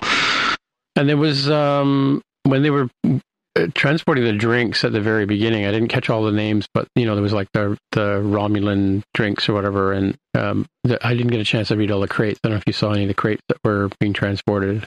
You got Bat'leths or us? Where was that? Oh, at one point when when they first arrive on the station, they're walking through the promenade and they make a quick past pa- uh, path past uh, a Klingon booth, and you can just catch "At Leths Are Us" as as the name of the booth. Yeah, I don't think I caught quite as many uh, of those Easter eggs as I was caught up with uh, sort of the the nostalgia of being of being in there uh, with that that Yeah. crew. Yeah, I, it's funny. I mean, I, I know it's sacrilege. I love TNG, but I I still have a special place in my heart for DS9. I love that series. I thought it was so good. Mm-hmm, mm-hmm. Yeah, as soon as you mentioned the Dominion, I had a feeling we were going. I didn't think we were going there, but I had a feeling we were going somewhere, but they're related, right? Yeah. And, and it's timing. It, like, I mean, I know it wasn't intentional, but but with the passing of Louise Fletcher, it it's kind of fitting that this was the episode that air- aired, right? Yeah, good call. hmm Yeah. Uh, My, for one uh, of my So, what exactly is a brown hole, John? well, so at the beginning of the episode, they uh, the, the, it's supposed to be a typical Cerritos mission. It's supposed to be them as the support for somebody else, and then that ship gets called away on a different mission, and the admiral uh, Buen Amigo says to Freeman, sorry, you're going to have to take the lead on this. I have to just to take the Vancouver away to this other mission. They're going to go deal with a brown hole. And she goes, that's not even a thing. And so the question of the week is, what exactly is a brown hole? Maybe we shouldn't Google it. I'm just suggesting. yeah, that's true. Yeah. yeah. Any scientific Yeah, I- thoughts on the brown hole? Yeah, I, I was curious about that myself. I'm like, that's not a real space thing, is it? Because, uh, you know, we know of black holes, right? That's probably more popular in, in mainstream uh, media understanding of, of space uh, astronomy. But uh, brown dwarf is what it kind of, you know, sounds like it could be related to if you didn't go the uh, the the urban dictionary kind of route for black hole uh, for brown hole. And so I, I thought maybe it might be related. And I searched and I searched, and there is literally no real thing like brown holes, brown hole versus black hole. Oh. Like there's, there's just just nothing you're gonna find there. So there, there that was legit. Uh, that's not a real thing as they stated in the show. And after 20 minutes of searching brown hole, the stuff that shows up on your Amazon want list is going to be spectacular, Jaime. Yeah, yeah. all those cookies are going to lead you to some very very interesting places um, I, I flagged a couple of good quotes coming out of this from from our lead characters the the first one from Boimler when he gets excited at, at playing Dabo uh, Mariner sort of says you know why would you even play that? It's a Ferengi bar. You're going to get cheated. And he says, cheating at Quarks? You can't rig a game here. That was, of course, classic. Uh, Tendi, I'm pirating. Uh, again, really like that one. But my favorite for the episode was probably there's the subplot where, of course, Mariner is going with her girlfriend Jennifer, and they're going to go hang out with Jennifer's friends, and uh, you know they end up getting locked in their room, and they're all freaking out. And so she sort of says, Jennifer says, like, if they're freaking out, I kind of wanted you to sort of put these women in their place. I'm kind of looking forward to you being you around these crazy, uh, overreacting people. And so she pulls out a phaser and just starts running around the room, phasering them all. So the quote is, "Well, I definitely definitely didn't have phaser all your friends on my bingo card." Great stuff. Yeah. This uh, this episode was kind of interesting to see the contrast between the two Orions. You have Tendi, who is desperately trying to avoid anything related to her culture because she thinks of all the negative stereotypes, and the other guy who's kind of like Worf. He's like from Ohio. He is the Yeah. most Orion of Orions because he is looking at the stereotypes and he didn't actually grow up in the culture for uh, any significant period of time. So seeing those sorts of different things is kind of an interesting, almost, um, you know, commentary about how people view their self identity and their cultural identity. Yep. Yep. An interesting sort of another decently but not beating you over the head sort of look inside who a character is with Tendi as as we picked that up off of Rutherford last week, right? Mm-hmm. Mm-hmm. Getting their their character moments. Yeah, just a little more inside who they are. You know, the fact that she's not necessarily proud of her heritage, even though it is, you know, I mean, you know, I'm sure we've all dealt with it. You know, my cultural heritage is Irish and German. There was a lot of crap to be taken as a young person being Irish and German, especially the German side. Uh, I'm sure both of you, because of your cultural heritage, have taken a lot of crap, and and and Tendi is tired of people being like, "Well, you must have been a pirate. You're Orion." Yeah. Yeah. Totally. Yeah. Um, 100%. Uh, changing topics a little bit, my big question here is what is Mariner's relationship with the DS9 crew? They clearly know her pretty well. We've seen her uh, know folks from uh, like the Enterprise. There's a long-standing theory on the internets from like season one that Mariner's slightly older than the other lower deckers and might have been like one of the family members on the Enterprise with uh, with her mother serving on the Enterprise. I don't think we've seen anything to make that concrete, but it would kind of make sense of like what would be her relationship with these major characters there. Yeah. Yeah, and it works well because she's always sort of the voice of been there, done that on these shows, right? Mm-hmm, mm-hmm. And it leads to the payoff of funny gags like her having a tab run up at Quark's bar. Yeah. A- And blackmail material on Quark. Yeah. Yeah. Yeah, and she and she's sort of been on all these different missions or mission different ships and things like that in, in her career, right? So Yeah, yeah, yeah. because her, her mother's always annoyed at the fact that she never really wants to advance her career, just stay staying where she is, right? Yep. And that's not the first time we've seen a Ritos T-shirt, right? No. But for Christmas. Right? We- like those disco shirts, they should put those available as well if they haven't already. well, you can buy them on U.S. Amazon, but uh, not in Canada so far. Um, and we move on to She-Hulk. yeah. Mm-hmm. It was Oh, a yeah, much better elevator pitch than what I had because mine was, you know, uh, Shulk has a boyfriend while her client may be at large, and I feel like yours is is a a much more fleshed in version of that.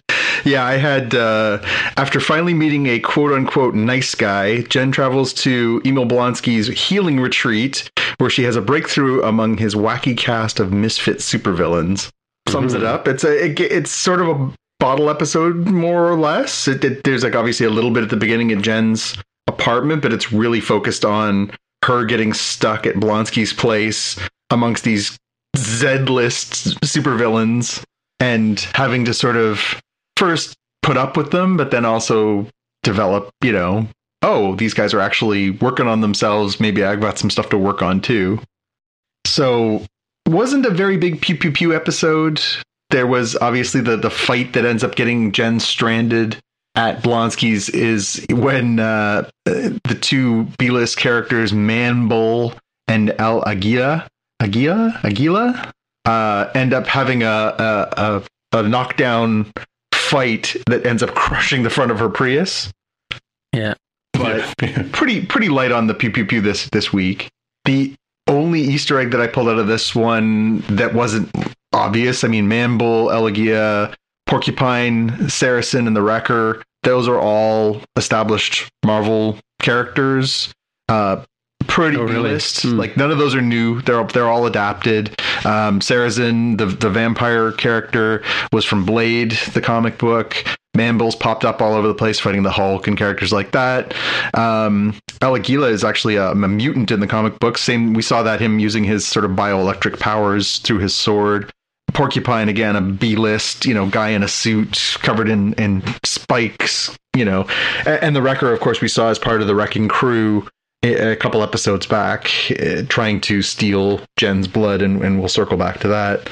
But yeah, um, the the only other Easter egg that I caught was uh, when the the tow truck comes to pick her up. It says Slott's Towing, S L O T T, and uh, the truck driver is wearing a shirt that says Dan. Dan Slott is the name of a very prominent comic book writer who has a pretty good run on She-Hulk. So again, nice little way to. I like I like it when they honor the guys who uh, guys the the people who have done these stories. Uh, You know, for years and years and years. Obviously, before they became Marvel and Disney Plus shows. So this week we ended up with you know the, the big question was you know so so you know Jen ends up meeting this nice nice guy. His name's Josh. They met at the in the, at the wedding in the last episode.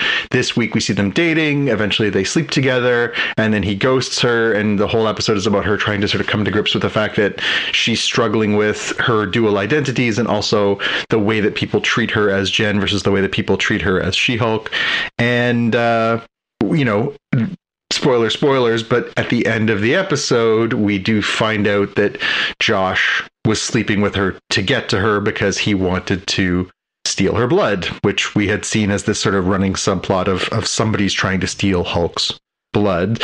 So the question becomes who is josh working for? Is it uh, you know as we talked about last week we we we said that there was this shady organization that you know was trying to get in there and, and steal her uh, steal her blood you know is, is it them? Is there something else? So uh, that's sort of the the underlying mystery for this this series right? What what are they trying to do? And obviously bruce says that in the early episode like people would you know we, we have to protect this and we can't let your blood out there because who knows what people would do with it right? Yeah, yeah. I um I wasn't sure how they were gonna get the blood. I wasn't sure if it was gonna be from the the lovemaking scene. I kind of suspected that it might be a uh, a porcupine thing. Because uh, that would be a, a way to get that just kind of accidentally is like, oh, okay, he's ready for hugs now. Oh, that was a dumb idea, wasn't it? like hugging the guy with quills and now my blood's available. Um, especially because that one guy came back, uh, who The was one of the, yeah. the yeah one of the four guys that was attacking her and and did have that that you know Deadpool esque moment of like this guy. Yeah, but you don't even remember this guy is. Okay, previously on this guy, they, give us, they give us who that dude was when he uh, attacked her with those uh, those weapons. Yeah. So, uh, Yeah. yeah. Yep. Yeah, funny. Uh, another funny episode. The show continues to be consistent in its humor. And, uh, you know, it's funny. I, I think people were happy when they heard the casting of Tatiana Maslany because they think of her, obviously, Orphan Black. She did such an amazing job in that. And there are certainly moments of humor in that show, but it's it's a very different type of character here. She's really funny. She's quite charming and likable. Yeah, and uh, people have been wondering about like where's the big bad. I think this is one where like the big bad is kind of in the shadows for a long period of time, just like WandaVision. Uh, most Mhm. of these episodes are not really about the big bad, and uh, there's what two episodes left. I think is it eight or nine episodes. I think for this one. So, yeah, something like that. Yeah. uh, there's there's probably enough time to, to settle the big bad thing, but um, I could also see some of these shows being kind of um, the the glue for the overall MCU, right? Yep. Um, like uh, Miss Marvel is a largely glue show. It's not as if uh, it's totally standalone. It sets up a lot of things for future stuff, like Marvels in, in future things, and so I think we might see some of these. Where it- this one's a little bit more low key. Uh, and you got Loki, and that's a great fun. I hadn't even thought about. Well done, not- well that was not intentional. I, I, I, you know, blind squirrel finds the acorn every once in a while. That was that kind of situation. Yeah. So I'm enjoying it. It's it's pretty cool so far. It is very different. I can understand why folks would be like, you know, I want the pew pew pew. I want the punches. Uh, not really what this show is about. It's uh, She-Hulk attorney at law, not She-Hulk, right? Which probably is a is a good hint there. Yep. And we've got, you know, we know some things that are coming. We've known from the trailers and otherwise, you know, we're still waiting for the shoe to drop on is Daredevil going to show up at some point or Matt Murdock or, you know, so there's interesting stuff still sort of lingering out there. But I think, you know, obviously you want it to leave on a good note. And it doesn't seem like there's a ton of time left for them to wrap this up. But I also think, I, I hope as much as I've enjoyed this character, I hope that she's part of the big plans and I hope that we're going to see more of her. And if we don't get closure on every one of these little little things they've opened up, I think that's fine. Unlike some of the other series where they've kind of set it up to fail, where if you didn't get everything, you'd be like, why did I watch this? Yeah. You guys want to move on to Andor? Yeah, let's get Sure. on to Andor. Once again, you have the better elevator pitch because mine was Andor gets an elevator pitch, and there are office politics across the galaxy, no matter who you are. That's pretty good. I like that. I like that. I had, uh, after narrowly escaping Ferrix, Cassian agrees to join a rebel team planning a daring heist at an Imperial base. Meanwhile, Luthen's true identity and his role in the rebellion is revealed. So that was kind of interesting. Yeah, and it's it's funny because you know my first commentary on on the um, first three episodes were that I didn't think that it, it might not be approachable for someone to watch the first episode or even the first and second episode and then want to see the third. Um, you know, the third episode was kind of where I think the rubber met the road, as it were. And I was disappointed that I wasn't able to carry on to the fifth episode after watching this one. You know, like Yep. um, like they've the the hook is firmly planted in my cheek, and they've got me dra- they're dragging me along. You know. Yep. So yeah, because they, they set it up to the point where you're like, okay, let's go do this, and in fact, he even says, "Let's go do this" at the end of the episode, and then fade to black, right? Ends in a weird spot. Yeah. Uh, spoilers: Andor gets homework. That's where it Yeah. ends. I'm like, what? I'm like, what? There's no five more minutes of this episode. I thought they'd at least be heading towards the plan and stop there. Uh, what a what a fun spot to end the episode. Do your homework and go to bed. Yeah, pretty much. Yeah. Yeah. Oh, that's true. I'm true. having high school flashbacks. This sucks. Yeah, exactly. Yeah, Uh, it looks like we have another- difference of opinions on the best pew pew pew. I'm sorry to skip ahead. Uh, a little Oh, go bit ahead. there. Yeah. because yours so so mine was was you know there wasn't much pew pew pew here mine was the tie fighter patrol which I Uh, thought I was yeah. going to say that TIE you know, fighters. you know great sound it's always nice to see those on there it's you know the the hide from the patrol kind of thing uh, you know that Yeah, was where no, the, no, the money you went definitely beat me. Uh, I, I sort of jokingly said the best was when uh, Karn gets fired. So this is Deputy Inspector Karn, who's the guy who blew it uh, and and made a mountain out of a molehill and embarrassed the Empire and everything else in the last three episodes. He and his boss and uh, uh, fat bastard from from Austin Powers all get fired. And he ends up going home, and the first thing his mother does before she even says hello is smack him across the face. So, Yeah. Yeah. About shame to the family. Yeah, no kidding. No kidding. And it was a good episode. Yeah, it was. So I grabbed a couple of the Easter eggs. There was apparently uh, I grabbed the the link, and maybe we can chuck that into our show notes for the Screen Rant uh, review. They did a great job of breaking down a bunch of the stuff that was in Luthen's art gallery. So we find out in this episode that Luthen uh, who had recruited uh, Cassian into this this mission is actually a, a uh, an art dealer on Coruscant, where one of his clients, who he's clearly working with, is Mon Mothma. We we get to see her again, and um, inside of his gallery, they're having this conversation, and they're sort of looking around. There's all kinds of cool stuff in there. If you're if you're into deep Star Wars lore, this is a great piece on Screen Rant that talks about like, oh, this was a thing that belonged to this person in this random expanded universe thing, and you know, they really go down the rabbit hole. It's really cool to sort of all the stuff that people have called out in there. So neat, neat stuff if you're really into all of that. The only other thing I flagged was they did make a reference in that Imperial meeting where all the Imperials are sitting around and and talking about their uh, updates. One of them says there's been an increase in construction goods going to Scarif. Of course, Scarif we know will come to play back in Rogue One. That's uh, one of the planets. That's the, I think the first planet that gets targeted by the Death Star, and uh, and gets blown to smithereens.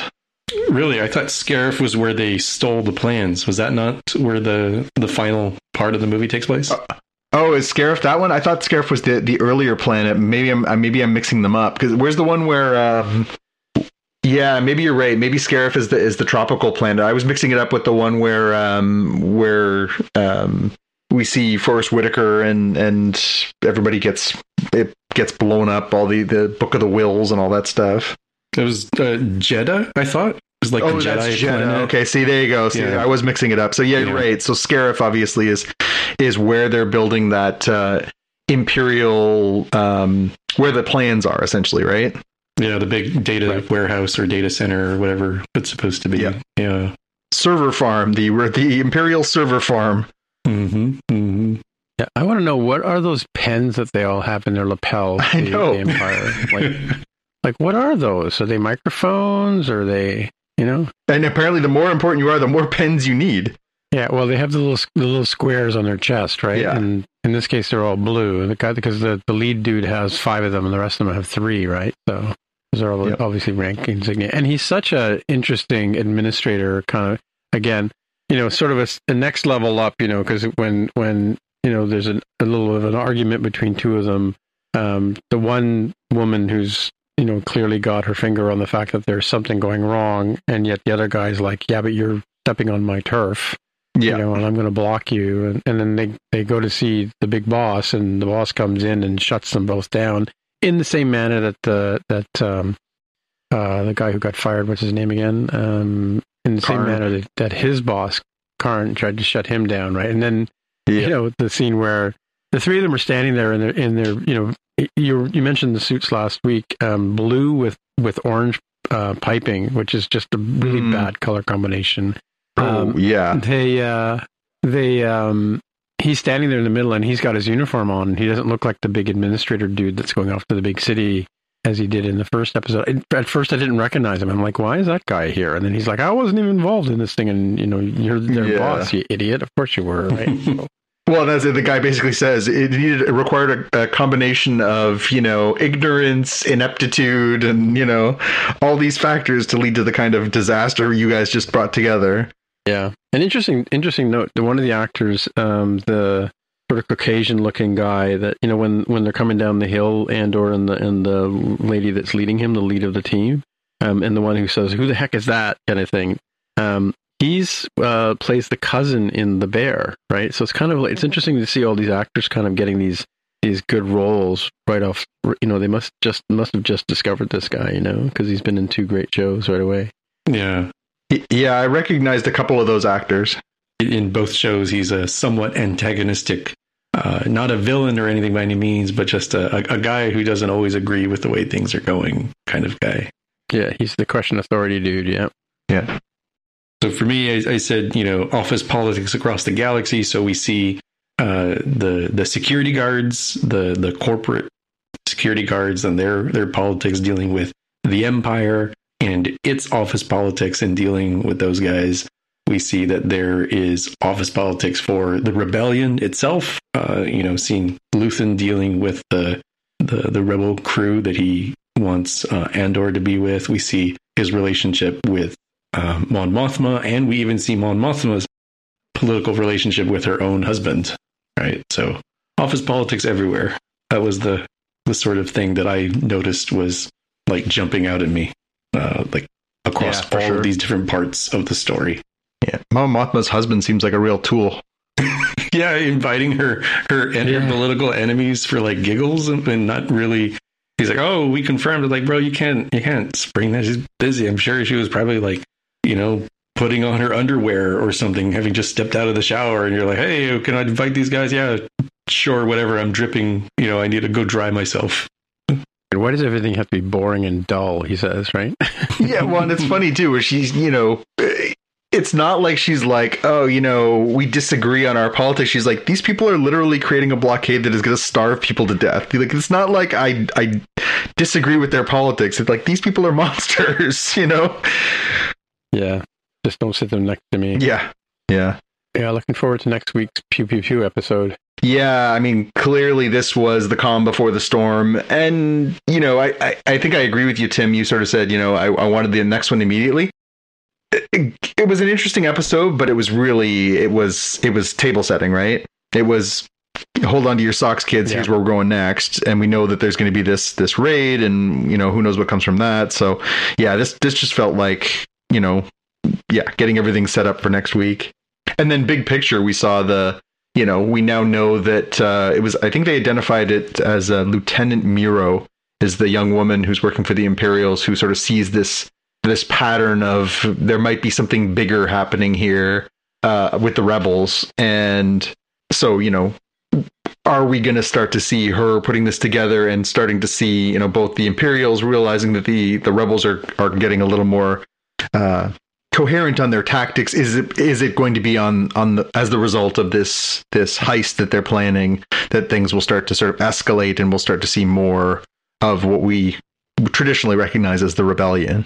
It's a very nuanced sort of approach, right? Where like you know you take the simplicity of a New Hope, and it's pretty much like everybody's together. We're gonna you know go fight the Empire, and it's really only kind of people off to the side like Han Solo that are uh, a little bit, you know, not fully engaged with that sort of belief. To see other folks who are like very much all heavily committed to the cause, they just do not yet agree precisely how to obtain the goal of that cause. Yeah, they're not really unified, which, you know, it's five years before the Battle of Yavin, so plenty plenty of time to start building up that sort of thing. Yep.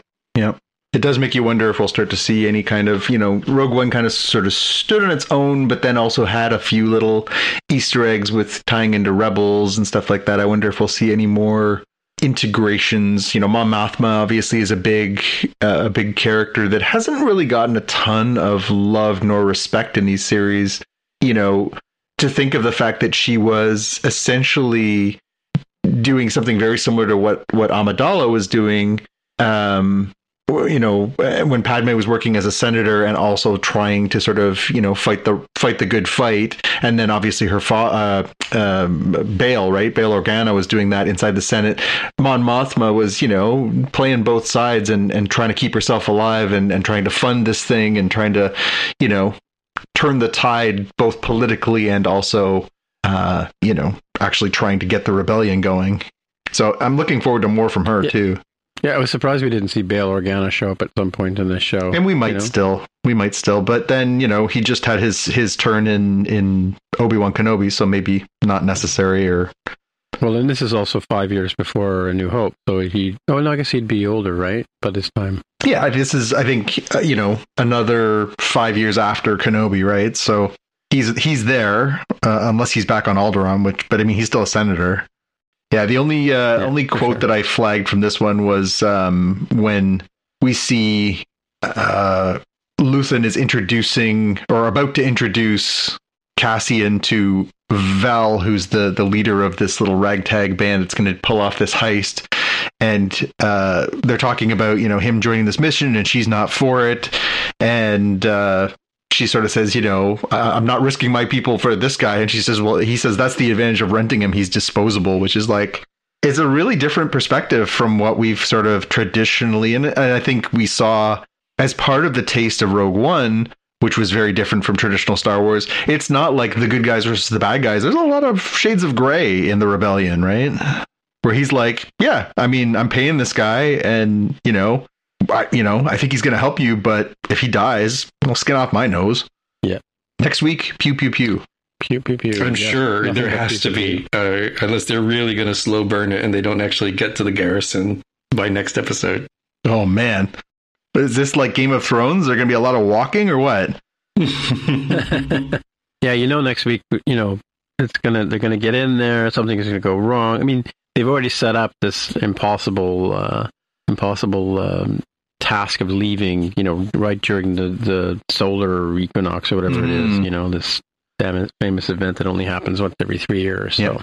yeah, it's it's an interesting how the in fiction they they have these sort of mad timing plans where you know it's going to be this once in a lifetime opportunity to run in there and you know do this sort of Ocean's Eleven kind of heist, right? But I love, you know, I love, I love a heist movie, and if it's done right, I I'm excited at uh, a Star Wars heist. You know, I, I I like I like those. I like the we have to think of all the details. We have to plan it all out, and of course something goes wrong. I I, I like those kinds of stories that sort of. Oh, but they had it all planned out. Oh, now it's going right. You know, like I, I, I always, I always got a kick out of those kinds of movies and TV shows, and and I'm sure they're going to do a good job. Yeah, and then you bring somebody like like Cassian Andor who has had no prep Yeah. whatsoever, other than other than doing his homework, right? But No, no, he's doing his homework. He's fine. yeah, it's all good, all good. All right, let's move on to the House of Dragons. Yeah. House of the Dragon, season one, episode six, The Princess and the Queen. So this one is Mhm. is worth flagging because it's a big shift, and we talked about it on last week's episode. But you know, my my elevator pitch was ten years after we last saw them, the Cold War between Rhaenyra and Alicent continues, with the conflict growing to include their children. So it is the biggest time jump. We've been jumping forward each episode by small bits, you know, a year, three years, six months. This is a massive one. We change the actors who are playing the two main roles, and we get introduced to a, a really a brand new status quo, which is there are now three children between King Viserys and Queen Alicent. We get Aegon, who is the eldest, Aemond the second, and then uh, Helaena is their their daughter, and then now Rhaenyra, who you know was I don't want to have kids, and and was you know being forced to marry uh, Laenor, who's of course gay. Uh, she now has three kids. We start this episode with a very sort of harrowing scene of her delivering her her third child. Um, but she's got these kids, uh, J- Jacaerys, Lucerys, Luc- Lucerys, and Joffrey now. Um, so it's Jace, Luke, and Joff are the three kids. And, uh, you know, the episode basically starts with her delivering it and then being summoned to go see the queen. And you're sort of thinking, well, this is, this is brutal. Like, I mean, what's going on here? She just had a baby and now she's got to take her baby to present it to the queen. Like, what's happening? And of course, the the core of this is that she's now had three consecutive children who do not look like the stereotypical Targaryens. They have dark features, dark hair, and uh, bear a striking resemblance to the uh, captain of the City Watch, uh, Harwin Strong, who's the son of the Hand. And um, so, of course, you know, this just brings us right back to where we left off, which is Alicent is basically taking what she considers to be the moral high ground of you know Rhaenyra is is floating her responsibilities as princess. She's clearly uh you know not producing the heirs she's supposed to. She's clearly you know sleeping with someone who isn't her husband. How dare she and everything else. And then you know uh, it, it, we see the trickle down of that is that you know there's this this hatred not just between uh, Alicent uh, and more Alicent to Rhaenyra than than vice versa. But then also from there, their their kids seem to get along. But then she's also kind of poisoning the kids against each other, and it it just is this really nasty cold war that's going on between the, the two parts of the same family. And the one kid, you know, obviously has been told you're a bastard because you know the kid that's in in line for the throne, right? So somebody's obviously you know feeding him or feeding his friends, you know, some, some lies because he she he confronts his mother at one point. Right? Yeah, Jace is so theoretically Rhaenyra is the heir to the throne after Viserys dies. He's proclaimed this. The people have thrown have shown uh, bent the knee and and pledged fealty to her. after her passing, Jace, her son uh, would be the next king, and none of of Alicent's children would be having a fair claim, except for the fact that there's this lingering sexism of even though all these people bent the knee, even though Viserys named her the heir, that everyone expects that when Viserys dies, that no one will actually honor that and, and bend the knee to a woman because there hasn't been a woman who's been the the queen of the seven kingdoms. Right. And and my Easter egg was that Baratheon kids are all raven haired. This is a major plot point for Game of Thrones and uh, continues here in what I'm going to consider an Easter egg. Like if you were paying attention to that in Game of Thrones, you would have noticed it kind of funny that all of her kids were were raven haired and very much unlike uh, the supposed father of Laenor. Yeah, absolutely, and and, and it, it, it's basically the same. You know, there's no book like uh, we saw Eddard Stark find in, in season one of Game of, Game of Thrones, but you know, it doesn't take a, a, magician to figure out. Although it is a little bit flawed too. Just because you have two blonde people does not mean they're going to guarantee to have a blonde child.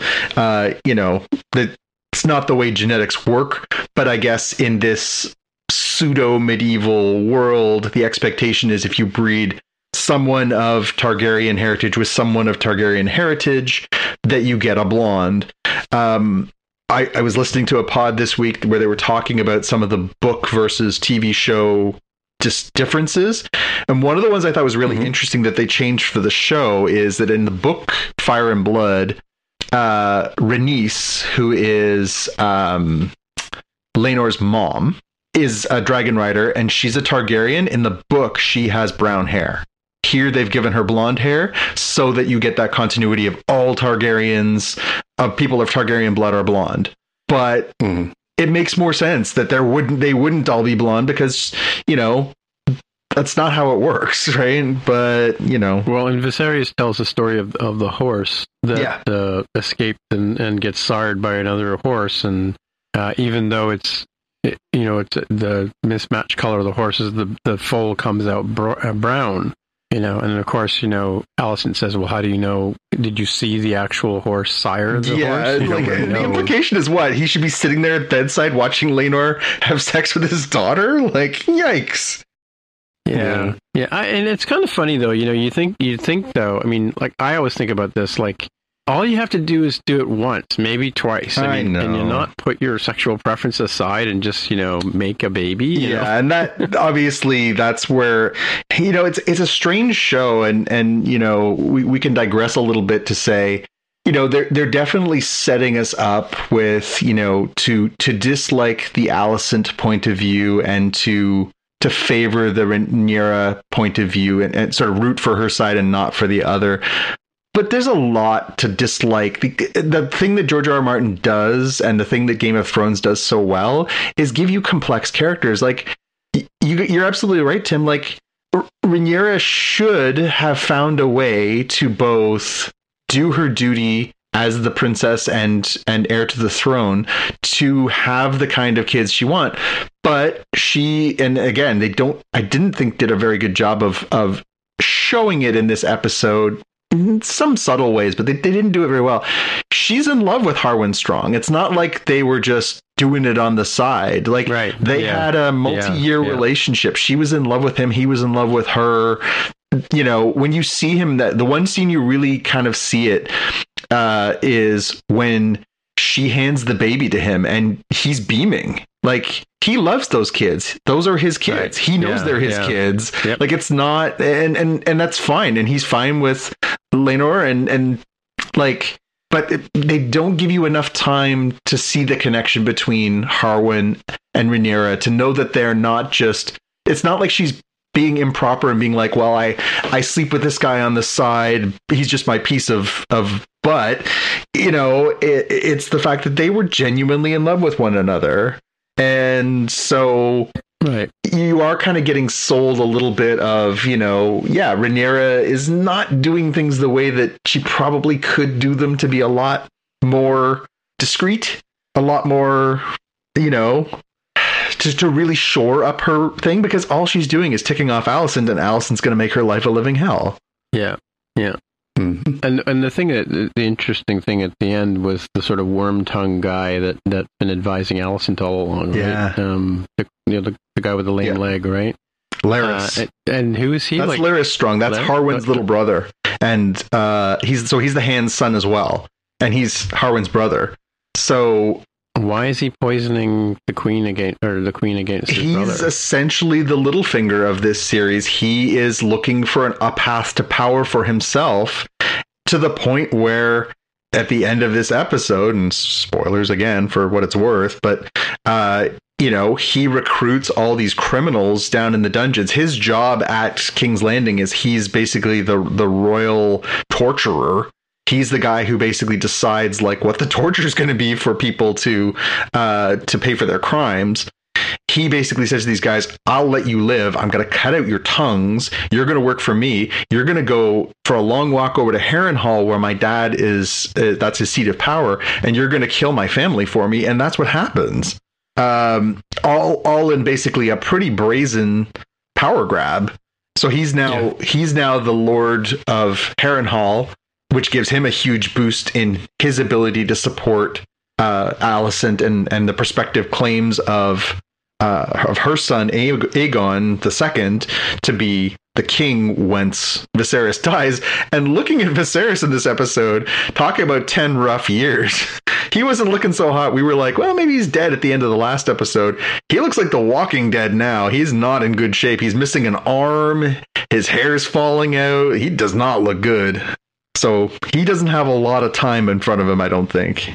Yeah, that was my big question. That uh, you know, how much of King Viserys is left? You, you, talked about the ladies changing actors. Uh, Paddy Considine is no longer King Viserys. It is an actor change for the Crypt Keeper from HBO's Tales from the Crypt now because he looks he looks so bad, so bad. Like he didn't die at the end of the last episode uh, when he had you know uh, fainted over, and he was not looking that far uh, that far off. So Um, for my for my big question in this one, you know, obviously, when does the Cold War start to heat up? I think next episode. I think next episode it starts to boil over. I think we're going to actually start to see uh, where this is going. It's, it's starting to get a little more fiery based on the the preview that they showed at the end of the episode. But the real question I had was, how does Criston Cole still have a job? So Sir Kristen.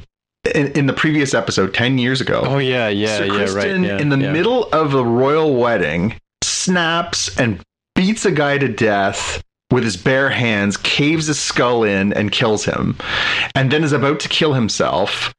Somehow, not only is he not fired or put Well, the queen stops him. death. Of mm-hmm. course, he's going to kill himself. She stops him, so clearly she's protected him. But like, in what world would he get off on on on not getting punished for this.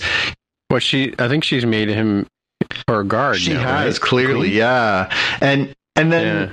flipping from that, not only does he continue as now the Queen's uh, member of the of the the the Queen's Guard, but he's also Mhm. responsible for training the next generation. And in the yard, he's like tossing around the heir to the throne. Like he's he's clearly got Yeah. a bias towards uh to, towards the one set of kids and against the other one but he, at one point he grabs jace and sort of flings him around that's the heir to the throne. Like that's the next in line Yeah. after Rhaenyra.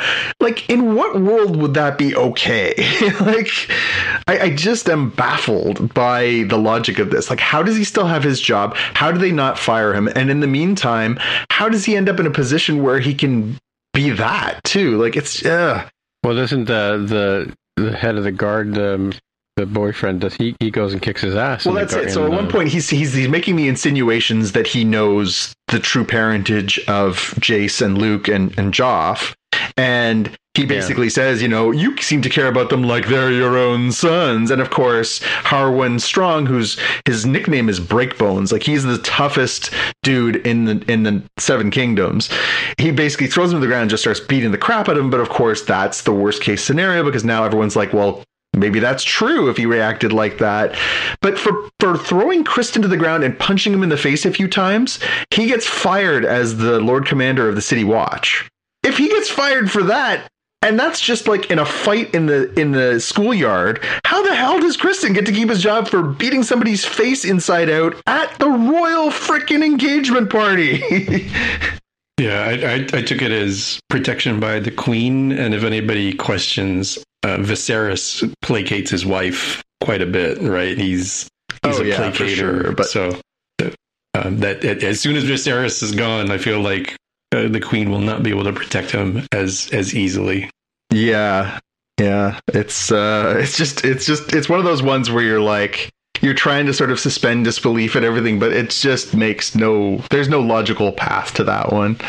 So the other little storyline that we got off to the side of this one was the the Daemon and Laena storyline. So Daemon obviously, you know, he keeps showing up at King's Landing and trying to marry his niece, and so far he's 0 for 2. Hmm. And in this one, we see that he's down in Pentos, which of course we see Pentos in, in Game of Thrones, and he is married Laena, who is Laenor's brother or sister rather, and they have got two little girls and another one on the way, and they are all dragon riders. Or sorry.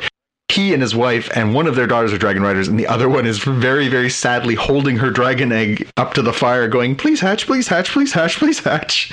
Um, Yeah. but of course, that storyline sort of plays out, and we see that he's still, you know, enwrapped in being a, a Valyrian and what it means, and and a Targaryen, and and he unfortunately his his wife uh, Laena goes into labor. It's a complicated birth. She can't give birth, and she commits suicide by dragon, which is pretty spectacular as far as pew pew pew goes.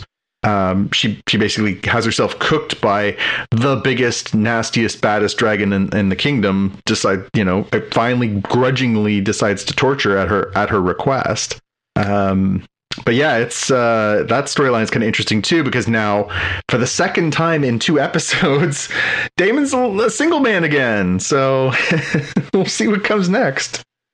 Um, and I wanted to flag so the the actor who played Aegon the second, who uh, famously was um, naked in the window, uh, pleasuring himself. oh yeah, yeah. That's that's Yeah, yeah. Ty Tennant. That's David Tennant's son. Oh, really? Yeah, So Hmm. we're getting a little little next level on that. I didn't recognize him from behind. Yeah, exactly. And and for my Easter egg, I had to flag that's the same window that uh, that Tommen Baratheon tosses himself out of in Game of Thrones too. So uh, one person tosses, one person tosses off. It's a whole, you know, yeah. Good one. Thank you, thank you very much. Uh, yeah, it's I like this show. It's uh, the time jumping has been a little confusing. I, I read online this week that they're not going to do massive like jumps again. This is sort of now going to sort of continue in a more slightly more coherent fashion. You know, like weeks, not years. But um, but it's it's definitely doing what Game of Thrones did in the first place in a lot of ways. Not perfectly, but in a lot of ways. It's giving us very complicated people who are deeply flawed, just like all the characters were on Game of Thrones, right? Nobody's an angel. Everybody's got problems. Everybody makes mistakes.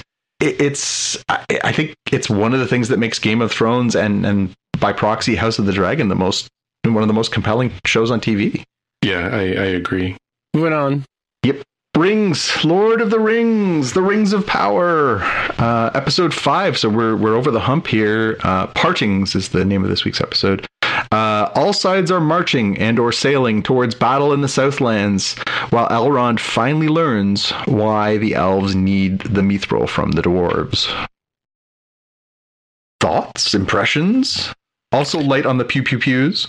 Uh, my my elevator. Well, so my elevator pitch and my best pew pew pew are related to Isildur's very bad day, where he ends up destroying the boat, or or maybe the other guy does. It's a little unclear who you want to blame there. Um, that was that was not the best move as he tried to stow away there. Yeah, I, I don't I don't I don't know how to de- how to describe that. Given the you know where this character is going to go, I'm like, wow, he's starting from some kind of kind of humble beginnings as a as a character.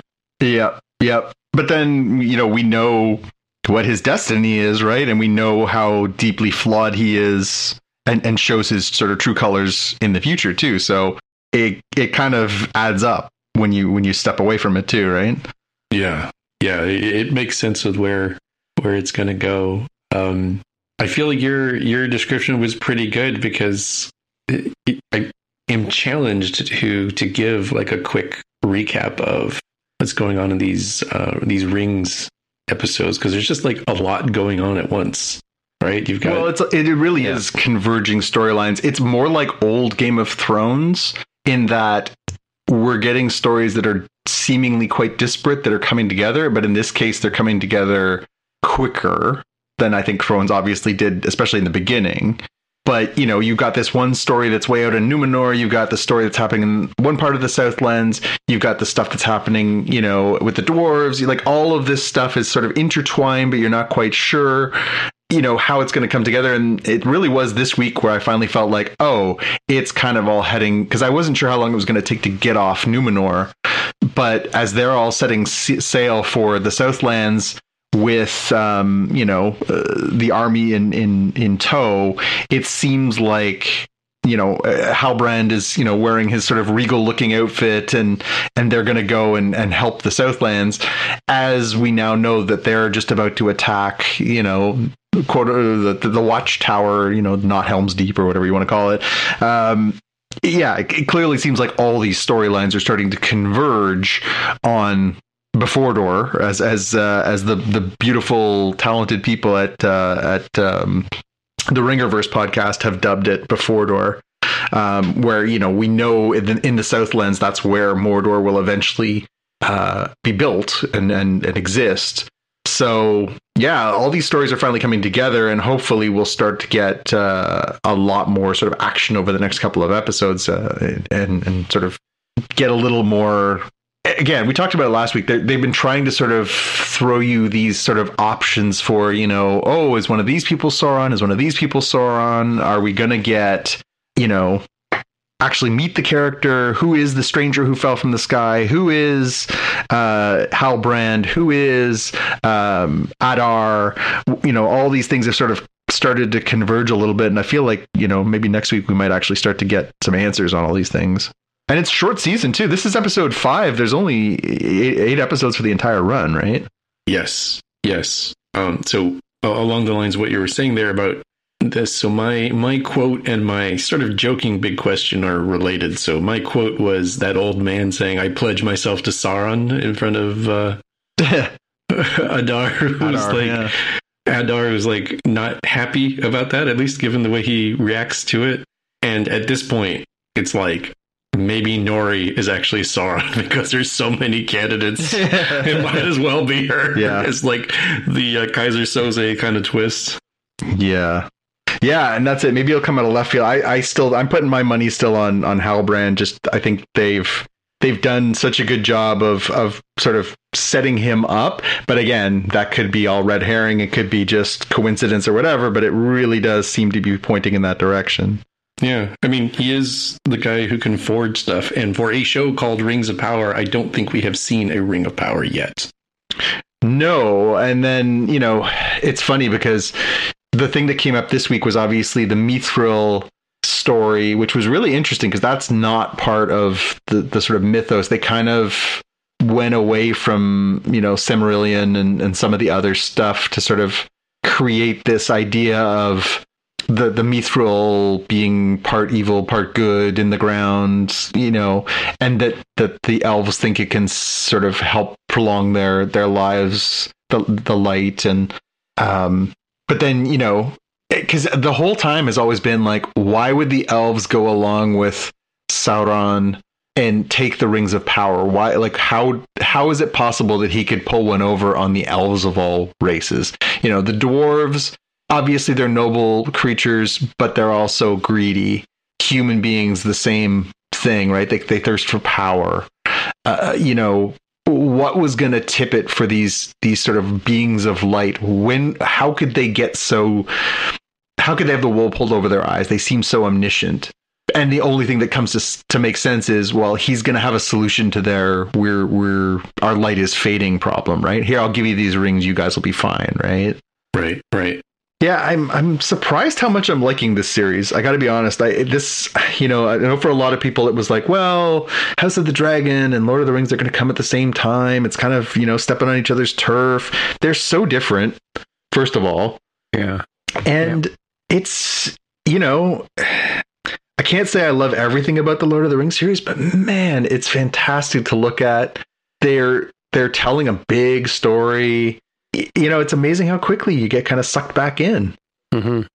Yeah, as I had mentioned previously, it, it's it's very you know Ten Commandments biblical kind of feel to it. So if you're wanting something a little bit more uh, uh, mainstream pop culture, I think House of the Dragons is probably going to be a better fit. But if you're looking for something uh, epic, high fantasy, you're probably going to need to look at Rings of Power. Yeah, no, that's a great point. It's all good. It's all confusing, but it's all good. All right, let's move on to our watch list, and me up first. Mine is a trailer for a new Hellraiser movie, October seventh on Hulu. And um, you know, I probably would have overlooked this before had I not seen the good results with Hulu having uh, the Prey uh, Predator movie. So I, I'm more excited for this one than I would have been uh, a few weeks ago. Did you guys see the trailer? Yeah, so I I didn't see the trailer, and i have never actually seen the movie Hellraiser either. But I do know the character, the the sort of dude with all the pins in his head, and I noticed that in the, the image that's associated with this um, trailer is is a, it's a woman with. So who is the pinhead dude? He's basically like a like a a, a torturer kind of guy. It's it's been a minute for Hellraiser. I'm kind of going to mess up the lore, but it's essentially like this puzzle box. When you solve it, you open the portal to hell, and therefore you must be punished uh, as as hell demons are, are wont to do, and and Pinhead, uh, the the one that people have definitely seen at least like the character if you're never actually seen the movie.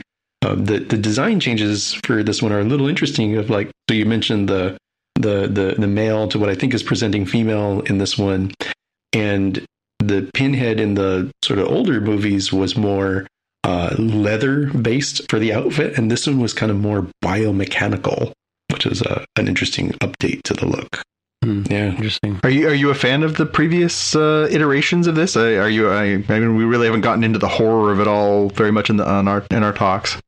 Yeah, there are. I don't know how many there are. There's at least two, possibly three, and there could very well be more. Um, just like there's oh, yeah, uh, yet I, another. feeling it's more than that. Yeah yet, yet another uh, Halloween movie that my mother said like it's it's they're calling it the end. I'm like, mom, as long as uh, as uh, uh not Jodie Foster, um, uh, uh, Jamie Lee Curtis is still alive, and given what we talked about in this episode, maybe even after she dies, they will continue to have a Halloween movie. so right, like, it yeah. was it was the final Halloween one like 20 yeah. years ago. um, so. Um, uh, th- there's at least like three from the main line. I think of Hellraiser. I think the first two are more loved, and there could be you know direct to DVD like Hellraiser 20 or something for all. Yeah, I, I just looked it up. It's it's four theatrical films and six straight to video films. Wow. Oh, there you go. They went the uh, the Land Before Time kind of route. Yeah, as a an animated series about uh, cartoon dinosaurs. If uh, no, I remember. remember. Oh yeah, yeah. There are like no joke, close to twenty of those. I think. Wow, really? Yeah, yeah. They, they, I think there was only one or two in the theaters, and then they just had so much success with that direct to DVD, direct to VHS kind of thing. Well, mine mine's an interesting was a bit of a surprise. But before I get into, I'm going to talk about War of the Worlds. But before and I just want to point out that Ty Tennant is one of the stars of that show. He's a, a main oh. character in in the series. Um, but I just I just saw a note here on IMDb, and I just want to throw it at you guys. House of the Dragon theory. Jacaerys is really Sir Criston Cole's son. Timing doesn't work, but yes, it's good. It's good theory. How did how, Oh yeah, because he's, he's, too, young. too young, right? Yeah, mm-hmm. yeah, right. Because he would he have to be an older yep. kid. Um, is that true? Yep. No, because I mean, the Ty Tennant character is older. He's the oldest of the of the four boys, right? Yep. Or five boys now, I guess. Yep. But I think Jace is supposed to be like eight or something, and the math doesn't add up. We we know we know from the historic record that is uh, Fire and Blood that that those three kids are Harwin Strong sons. Yeah. So I, I, I told you about this show, um, War of the Worlds. It's a BBC sort of. It's not BBC, but it's a it's a British show with French and British uh, actors, and, and so some of the French scientists speak in French on the show, and you know with English subtitles, and um, and it's it's it's Gabriel Byrne plays one of the main characters, and I think I told you that you know usually in, in British series they do two seasons and that's kind of it. And and at the end of season two, the the story that been, had been building up for the last couple of years. I mean, these aliens come.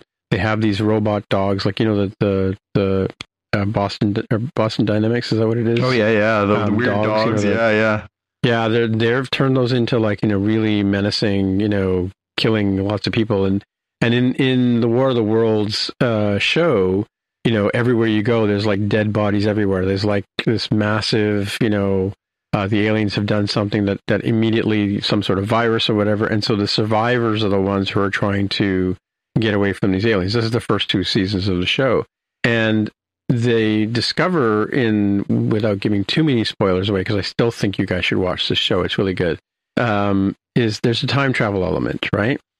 And so the aliens have use it, are using a time travel kind of technology, and so the main character at the end of season two goes back in time and kills the sort of the the seed of this whole thing, like the the the mother who begets all these these uh, baddies, right? And I thought that was it. That was the show was over. You know, great series. I really liked it. Really well told. Really well written, and all that kind of stuff. Very suspenseful lot. I mean, not told in the same. I mean, the genesis is the War of World story by H.G. Wells, but not, but told in a completely different way, right? Um, you never really do find out what the what the source of the the aliens are or what they're actually here to do, right? But but this the season two finale wrapped up the story, right? Well, it turns out that it didn't because we we start to meet some of the characters who are because we're now in the past, and that you're meeting some of the characters who've um, who go on to be key key players in the future, who are suddenly remembering things that they shouldn't be remembering. Hmm. Right? It's kind of like somebody's gone back and reset the timeline, but somehow you know there's a leak in the timeline or something like that because these people like you know there's one who's like works for the government as like a sort of CIA FBI kind of MI6 person. She was like the leader of of the group in the first two series, and she's now she's starting to remember things. And there's other, and they keep running into each other and going, "Hey, I know you," kind of thing, like because they work together in the future, kind of thing. So it's kind of a weird, weird take. It's and again, like I said, I missed the the uh, the beginning of it. Just the third episode just came out yesterday, um, but I, I went back on, you know, on the Crave app or I forget what it was, Crave or, C- or CBC Gem, I think. And I went back and watched the first two episodes to sort of catch up, right? So it's really good. I mean, it's it, it's not as it's not like Walking Dead. It's kind of Walking Dead in terms of like we got to survive this thing. We got to get through it. The timing wasn't great because it came out during the beginning of the pandemic, right? You know, and there's a strange Ill- illness that's taken out all these people. So from that point of view, it was kind of weird timing, but but really well acted and really well written. And um, like in this third, you know, three episodes in on season three, I'm still recommending the show as something you guys should watch, right? Even though I've given you a major po- plot point. but yeah, check it out, War of the Worlds. Cool. Uh, my pick this week was something that I've been putting off, not intentionally, but just busy summer, busy into the fall. Uh, Umbrella Academy had come back this summer on Netflix. I really enjoyed the first two seasons of that show. It's very unconventional, sort of superheroic genre stuff. Uh, it really is just at its core, it's about this family and they're just again we talked about that for game of thrones and and house of the dragon complex characters deeply flawed same thing for this show. The characters all have some really big baggage and a lot of stuff they're dealing with, and and it makes the show really compelling. There's there's a lot of uh, a lot of stuff to work through, and it's really interesting. And so I finally sat down. Uh, my wife and I watch it together. That's why I had put it off for a while too. Um, we watch that one together, and it's very rare that I can get her to watch a genre show. So I was very excited to get back at it, and we're halfway through season three and it's great. It's so good. The you know there's always a, a, little bit of a period of adjustment because they always kind of throw you these curveballs in the show of, of you know where are we? What's the crisis of this season and everything else? But it's uh, it picks right back up. The characters are so likable and yet so deeply flawed and weird. Their dynamics with each other across the board are really interesting. And and this season of course we had the the added wrinkle of the actor um, uh, um, Elliot Page, uh, you know, transitioning from from being a woman into a man in real life, and how are they going to deal with that with uh, his character on the show, who up until now has been female. How are they going to deal with his transition there? And it's really, it's actually kind of beautiful. I mean, all people who are either coming out or transitioning or, however they're identifying and, making those you know big changes in their lives to their to to how they're known should have a kind of transition like we see in this show. You know, for a lot of the family, it's oh well okay sure you know obviously that's not everyone's experience but it's it's handled very um, sweetly her her transitioning to him is handled really sweetly in this show in a few different spots with you know people saying you know we're really glad you found who you are. And yeah it's it's um it's just it's a really good show and I, am looking forward to the next uh, half of the season. They've already said they're going to do a fourth season of it and the fourth is going to be the final season so it is you know it'll be interesting to see how both this season wraps up and where it sort of sets itself up for for the next one but uh but yeah, it's it's continues to be quality. I, I, think I know Tim, you had watched the, the earlier seasons. I don't know Jaime if you've if you've been up with it as well. Yeah, I'm up to speed through uh, through this season as well. Oh, have you watched three already? Yes. Yes. Yeah. Yeah, yeah, no, it's I, again, it's uh I'm really enjoying it so far. Did you without spoiling it, did you enjoy the season? I did. It um it, it's a it's a bit different than the other season. It feels like each season kind of has its own thing. Um this one had a lot to do with like identity uh, in many mm-hmm. respects. You, you talked about the, the Elliot Page and uh, Vanya to Viktor transition, but mm-hmm. there's also a lot of uh, the, you know, seeing what other people were like or seeing what, you know, alternate families were like because the, the timey-wimey stuff that happens. Yeah. So I, I thought that was kind of interesting to see. Yeah. Yeah, and it's uh, it's interesting to see how they continue to get themselves into these really weird and complex areas that make them have to deal with their relationships with each other, their relationships with themselves, their relationships with their parents, you know, all these different things sort of come to play. It, it, as I say, it, it really makes for very interesting storytelling, very complex characters, which again drives the investment because when they're put into jeopardy, you're like, no, but I really like that character, right? Yeah, yeah, exactly. It's got a good setup for the fourth season as well. So, uh, as nice. you mentioned, they mentioned the, the final final season, but a good good setup for that, as they they tend to do in the final episode of each season. Yeah, they've been really consistent with that. It's great. Well, I guess that's it for another week. So, hey, Jonathan, if people want to get in touch with you, where would they find you? You can always find me on Twitter and Instagram as at JPK News. And Jaime, if people can get in touch with you. I'm on Twitter as at Dev of the Hair. And me, my name is Timitra, T I M M I T R A. On the Twitter machine is where you'll find me. Until next time, we'll see you in the future. Get out of there, Mac. what are you yeah, eating? Mac. Just stuck his head in my garbage can, which he never does. I think he's eating a like a um, wrapper from a muffin, which he's been known to do. Idiot camel. All right, next time. Bye. Bye. You've been listening to the Spockcast podcast. If you want to find out more about the podcast or see the episode show notes, visit the Spockcast website at spockcast.com. You can get in touch with us on the website or follow us on Twitter at Spockcast. If you have feedback or questions, send us a tweet with the hashtag AskSpockcast. If you like the show, please consider recommending us to a friend, writing a review on iTunes, or pledging any amount at patreon.com slash Spockcast. You can find details on how to help us on our website, spockcast.com slash sponsor us. Thanks for listening, and we'll see you in the future.